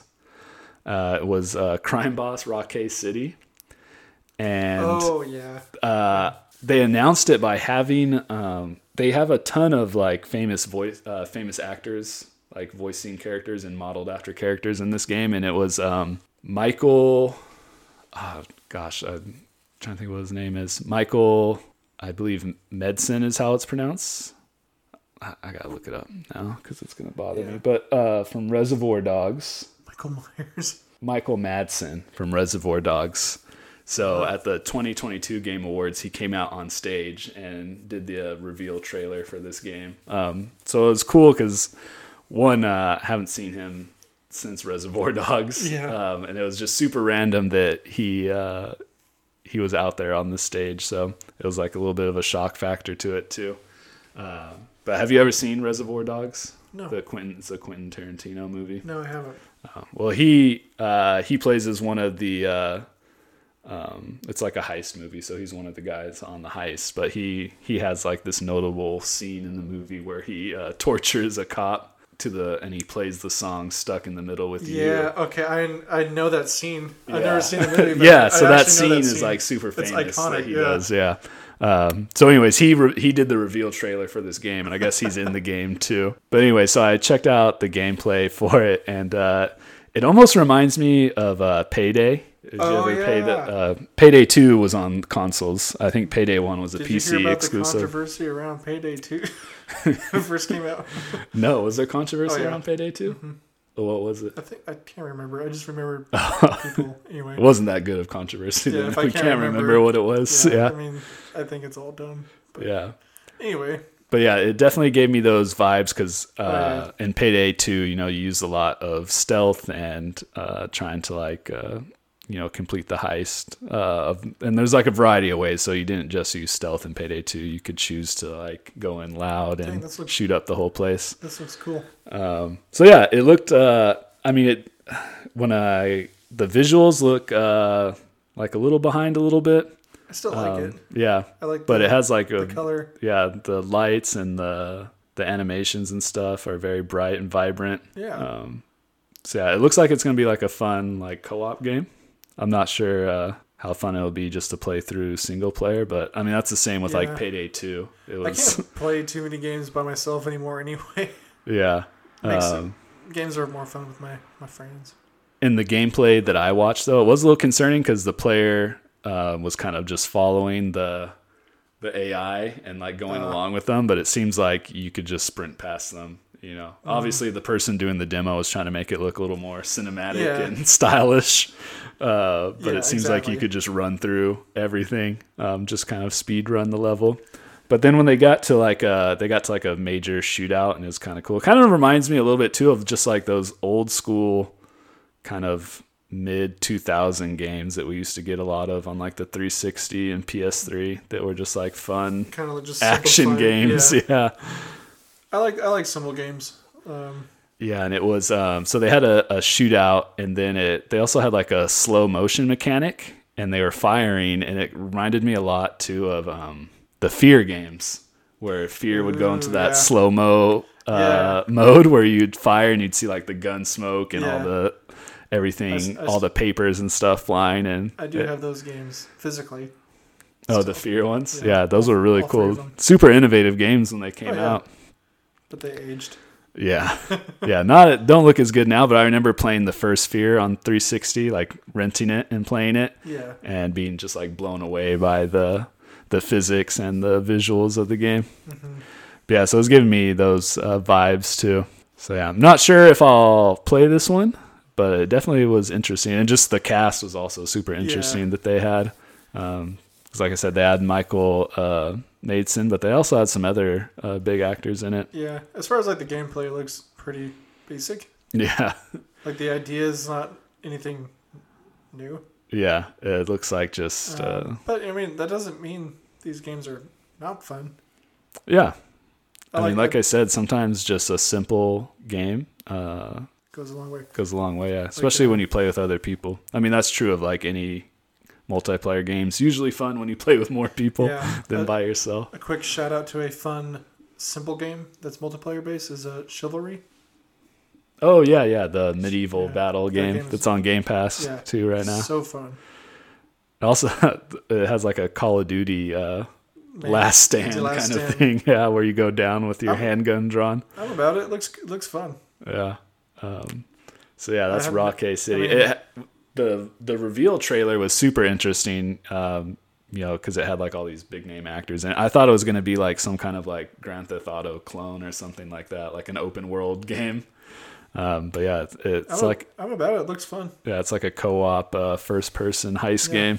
But yeah, I haven't seen them do too much else other than shoot people in the heist. So I don't know how complicated these Yeah. uh, mechanics are in the heist. It seems like it's just uh, clearing out waves of enemies. Yeah. Hopefully they're just trying to make it seem, you know, action packed. Yeah, Oh, cool. I would have never heard of this without this podcast. hey, that's the goal, you know. Yeah. Um, any releases uh, that you're looking forward to next month? Nothing's been on my radar. Um, the Kerbal Space Program 2 came out, or the early access came out, you know, t- or yesterday, two days ago. That's really the only thing I was looking forward to and I need to find a way to play it because I don't have a PC. um, that's yeah, no, nothing on my radar. Not mm. not on my head. No. Well, a Kerbal Space Program can't be too high end. I feel like with a. Uh, don't I've, heard, I've heard it's uh it's wrecking people's high end. Oh really? Computers, yeah. Oh wow. PCs. Never mind then. All right, it's time for 20 questions video game character edition. Are you familiar with 20 questions, Dillon? I am. All right, so this is just the game 20 questions. You ask a yes or no question, and uh, I give you an answer that's either yes, no, or I don't know. Or if I feel like uh, I need to, I might be a little bit more specific if I think a question might confuse you. But I'm going to try my best to answer yes or no to all your questions. And I tried to pick a character uh, that I think you would get. So I do try and, uh, because it, No curveballs. yeah, I try not to give some that are too out there, but this character might be a little bit challenging still. I'm gonna try my best. Right, I wish you the best of luck. Give it the old college try. Yeah, and whenever you're ready, you can go ahead and ask your first question. Okay. Is this character in a first-person shooter? No. Is this person in a RPG game? Um, depends on what you mean as RPG. Fantasy. Uh, no, not. I think not in the sense that you're talking about. No. Okay. Shoot. so no first person. Um, is this character a solid color? Yes. Okay. Is this character pink? No. Okay. I'm just gonna go through all the colors. Strange that you're fixated on colors. I'll be honest, but Yeah. keep going. If you got a it's- it's a strategy, I'm gonna let you keep going Yeah. with it. So it is a solid color. Uh, yeah. I've already asked that. So is it okay to ask again? Can I always recap? You can repeat a question, sure. Will I won't count? count it against you now. Is this character an elemental character? no. That's five questions. Is this character a human? No. Is this character in the in the Nintendo universe? Yes. Is this character part of Mario? No. Is this character part of a fighting game? No. You said this character is not a human? Not a human. On the Nintendo platform Yes. and a solid color, Yes. not pink. When you're when you're saying solid color, what do you like? They're one color. Yeah, like generally like they're on the same Yeah, like like for instance Kirby. That's a solid color. Oh, okay. Um, then I would- I think I would say no because they do have multiple colors to their appearance. Is this character on the roster of S- Smash Bros? No. Good. Because I don't know any of them. That's ten. Shoot. Does this character have a gun type weapon? Yes. Does this character wear a suit of armor? No. Because I wanted to guess Sam Samus from the Metroid games. God damn it. You've made some good progress here. I mean, you've narrowed down like a, a platform and developer. It's not in the it's not in the Mario universe, right? Not in the Mario universe. It's all the characters in. oh man, dude, I'm stumped. is this character a boy? Yes. Is is this character a monkey? No. Damn it. Uh, well, I'm gonna set the bar pretty low for everyone else. um, how many questions am I at? You're at 14 right now. So this next one, will- this next question will be 15 that you ask. A pivotal question. Yeah. Is this character part of the uh, Raving Rabbids? No. That's 15. Man, I feel stupid. Is it gonna be really obvious? Uh, I don't think it'll be really obvious, but I think you're gonna kind of kick yourself in the butt when I tell you who it is. I got four more questions. Yep, or five more. You get yeah, five more questions, and then a guess. Guess I'll just start asking questions to get to the end because I'm stumped. uh, That's the game. yeah, that's 20 questions. Is he? Is this character? Wait, did I? Did I, ask, I asked if it was a male, right? Boy, Yeah, you did. that was a no. It was a yes. Oh yes. Is this character a pro- protagonist? Yes. Was this a game before 2010? Yes. Christ. Damn it. That didn't want that answer. oh no. I got three questions left. Yeah, we're on. S- yeah. said no armor, No armor. but they have a gun, Yes. and it's a boy. Yes. Was this an open world game? No. Does this character have pants, jeans? N- no, most of the time, but I think they do appear with uh, pants on or shorts. Occasionally. Is this character mute? No. That's question 20. Yeah, because I'm stumped. I have I, I just started asking questions because I have no idea. I, I have want to give a guess? I have no guesses. Don't you want to throw one out there? Just any Nintendo character you know of? I don't know anything outside of Nintendo or like a Mario. I don't think I do.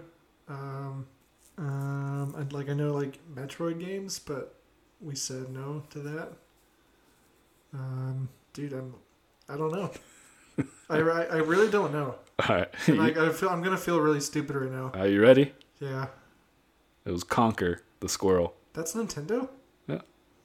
I thought that was on Xbox. No, it was uh well, it was made by Rare, and it was his first appearance was exclu- exclusive to Nintendo. Did not know. He that. did have a remake though that came out on Xbox. I know, like yeah, huh?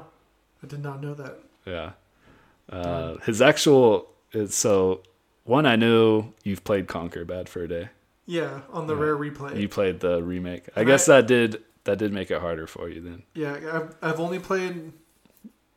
Yeah, I've only played uh, Bad for a Day on Rare, rare Replay, but growing up, I only kno- knew of that one and only game, Dang. and I thought it was on Xbox. You know, I thought about when you asked me when it came out, because I was obviously just referring to like his first appearance in a game.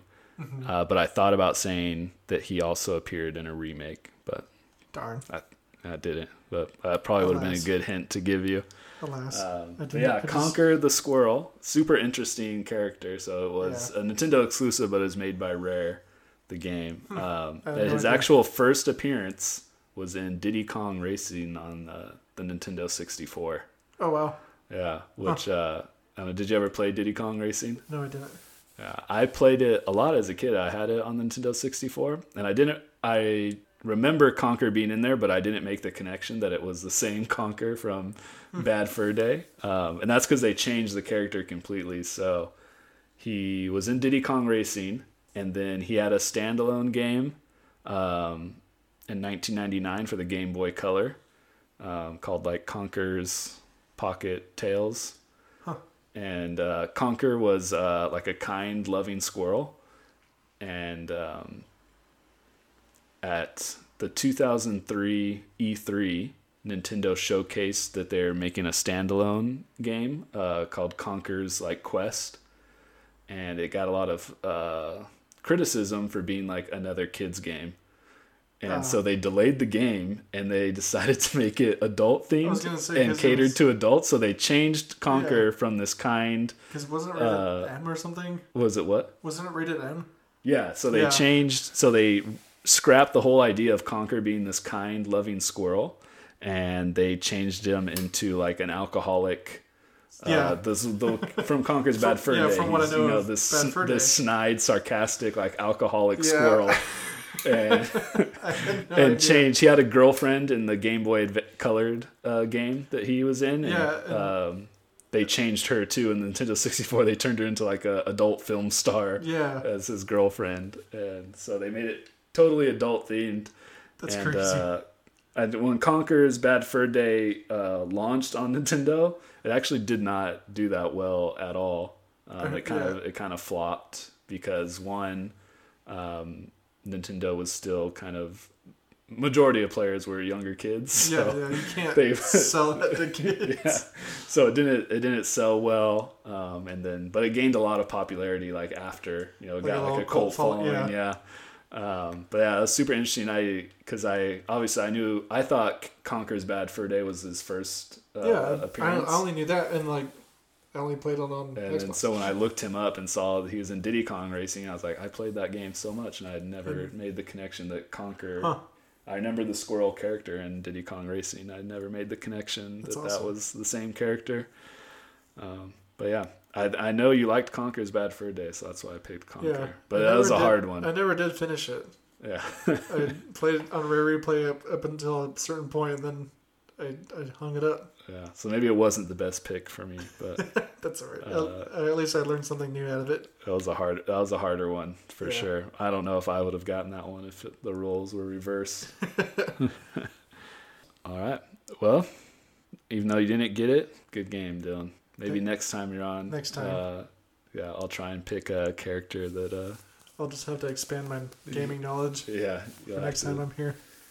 Yeah, I don't know. I didn't. I didn't. You were a hard one to pick because I did a Halo character on episode one. Yeah, and, I uh, would have. I would have crushed that one. I was like, I can't do back to back Halo characters. Yeah, I need no. to pick someone else. So you're a big Halo fan too. Yeah. Um, so yeah, maybe Conker was a little too abstract. I think I just had one maybe memory of you mentioning that you were playing it, and so I thought, oh, Conker will be a good character to give Bill.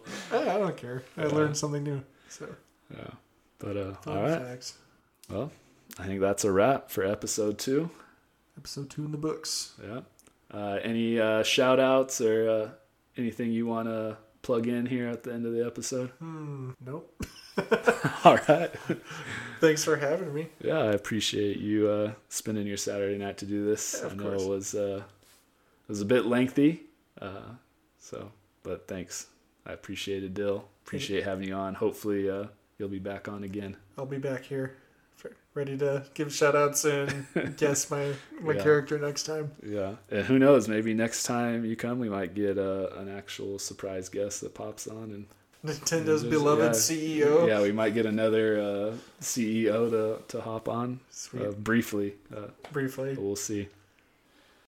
Hey, listen! Thanks for joining our party this month. I hope you enjoyed the conversation. If you'd like to find out more information about the show or stay up to date on our latest episodes, you can follow us on our social media pages. You can find the details in the episode description, as well as all the links to the articles we discussed for this episode. If you'd like to message me directly, you can email me at gatherpartypodcast at gmail.com. Episodes are released on the last Tuesday of every month. I hope you join us for next month's episode.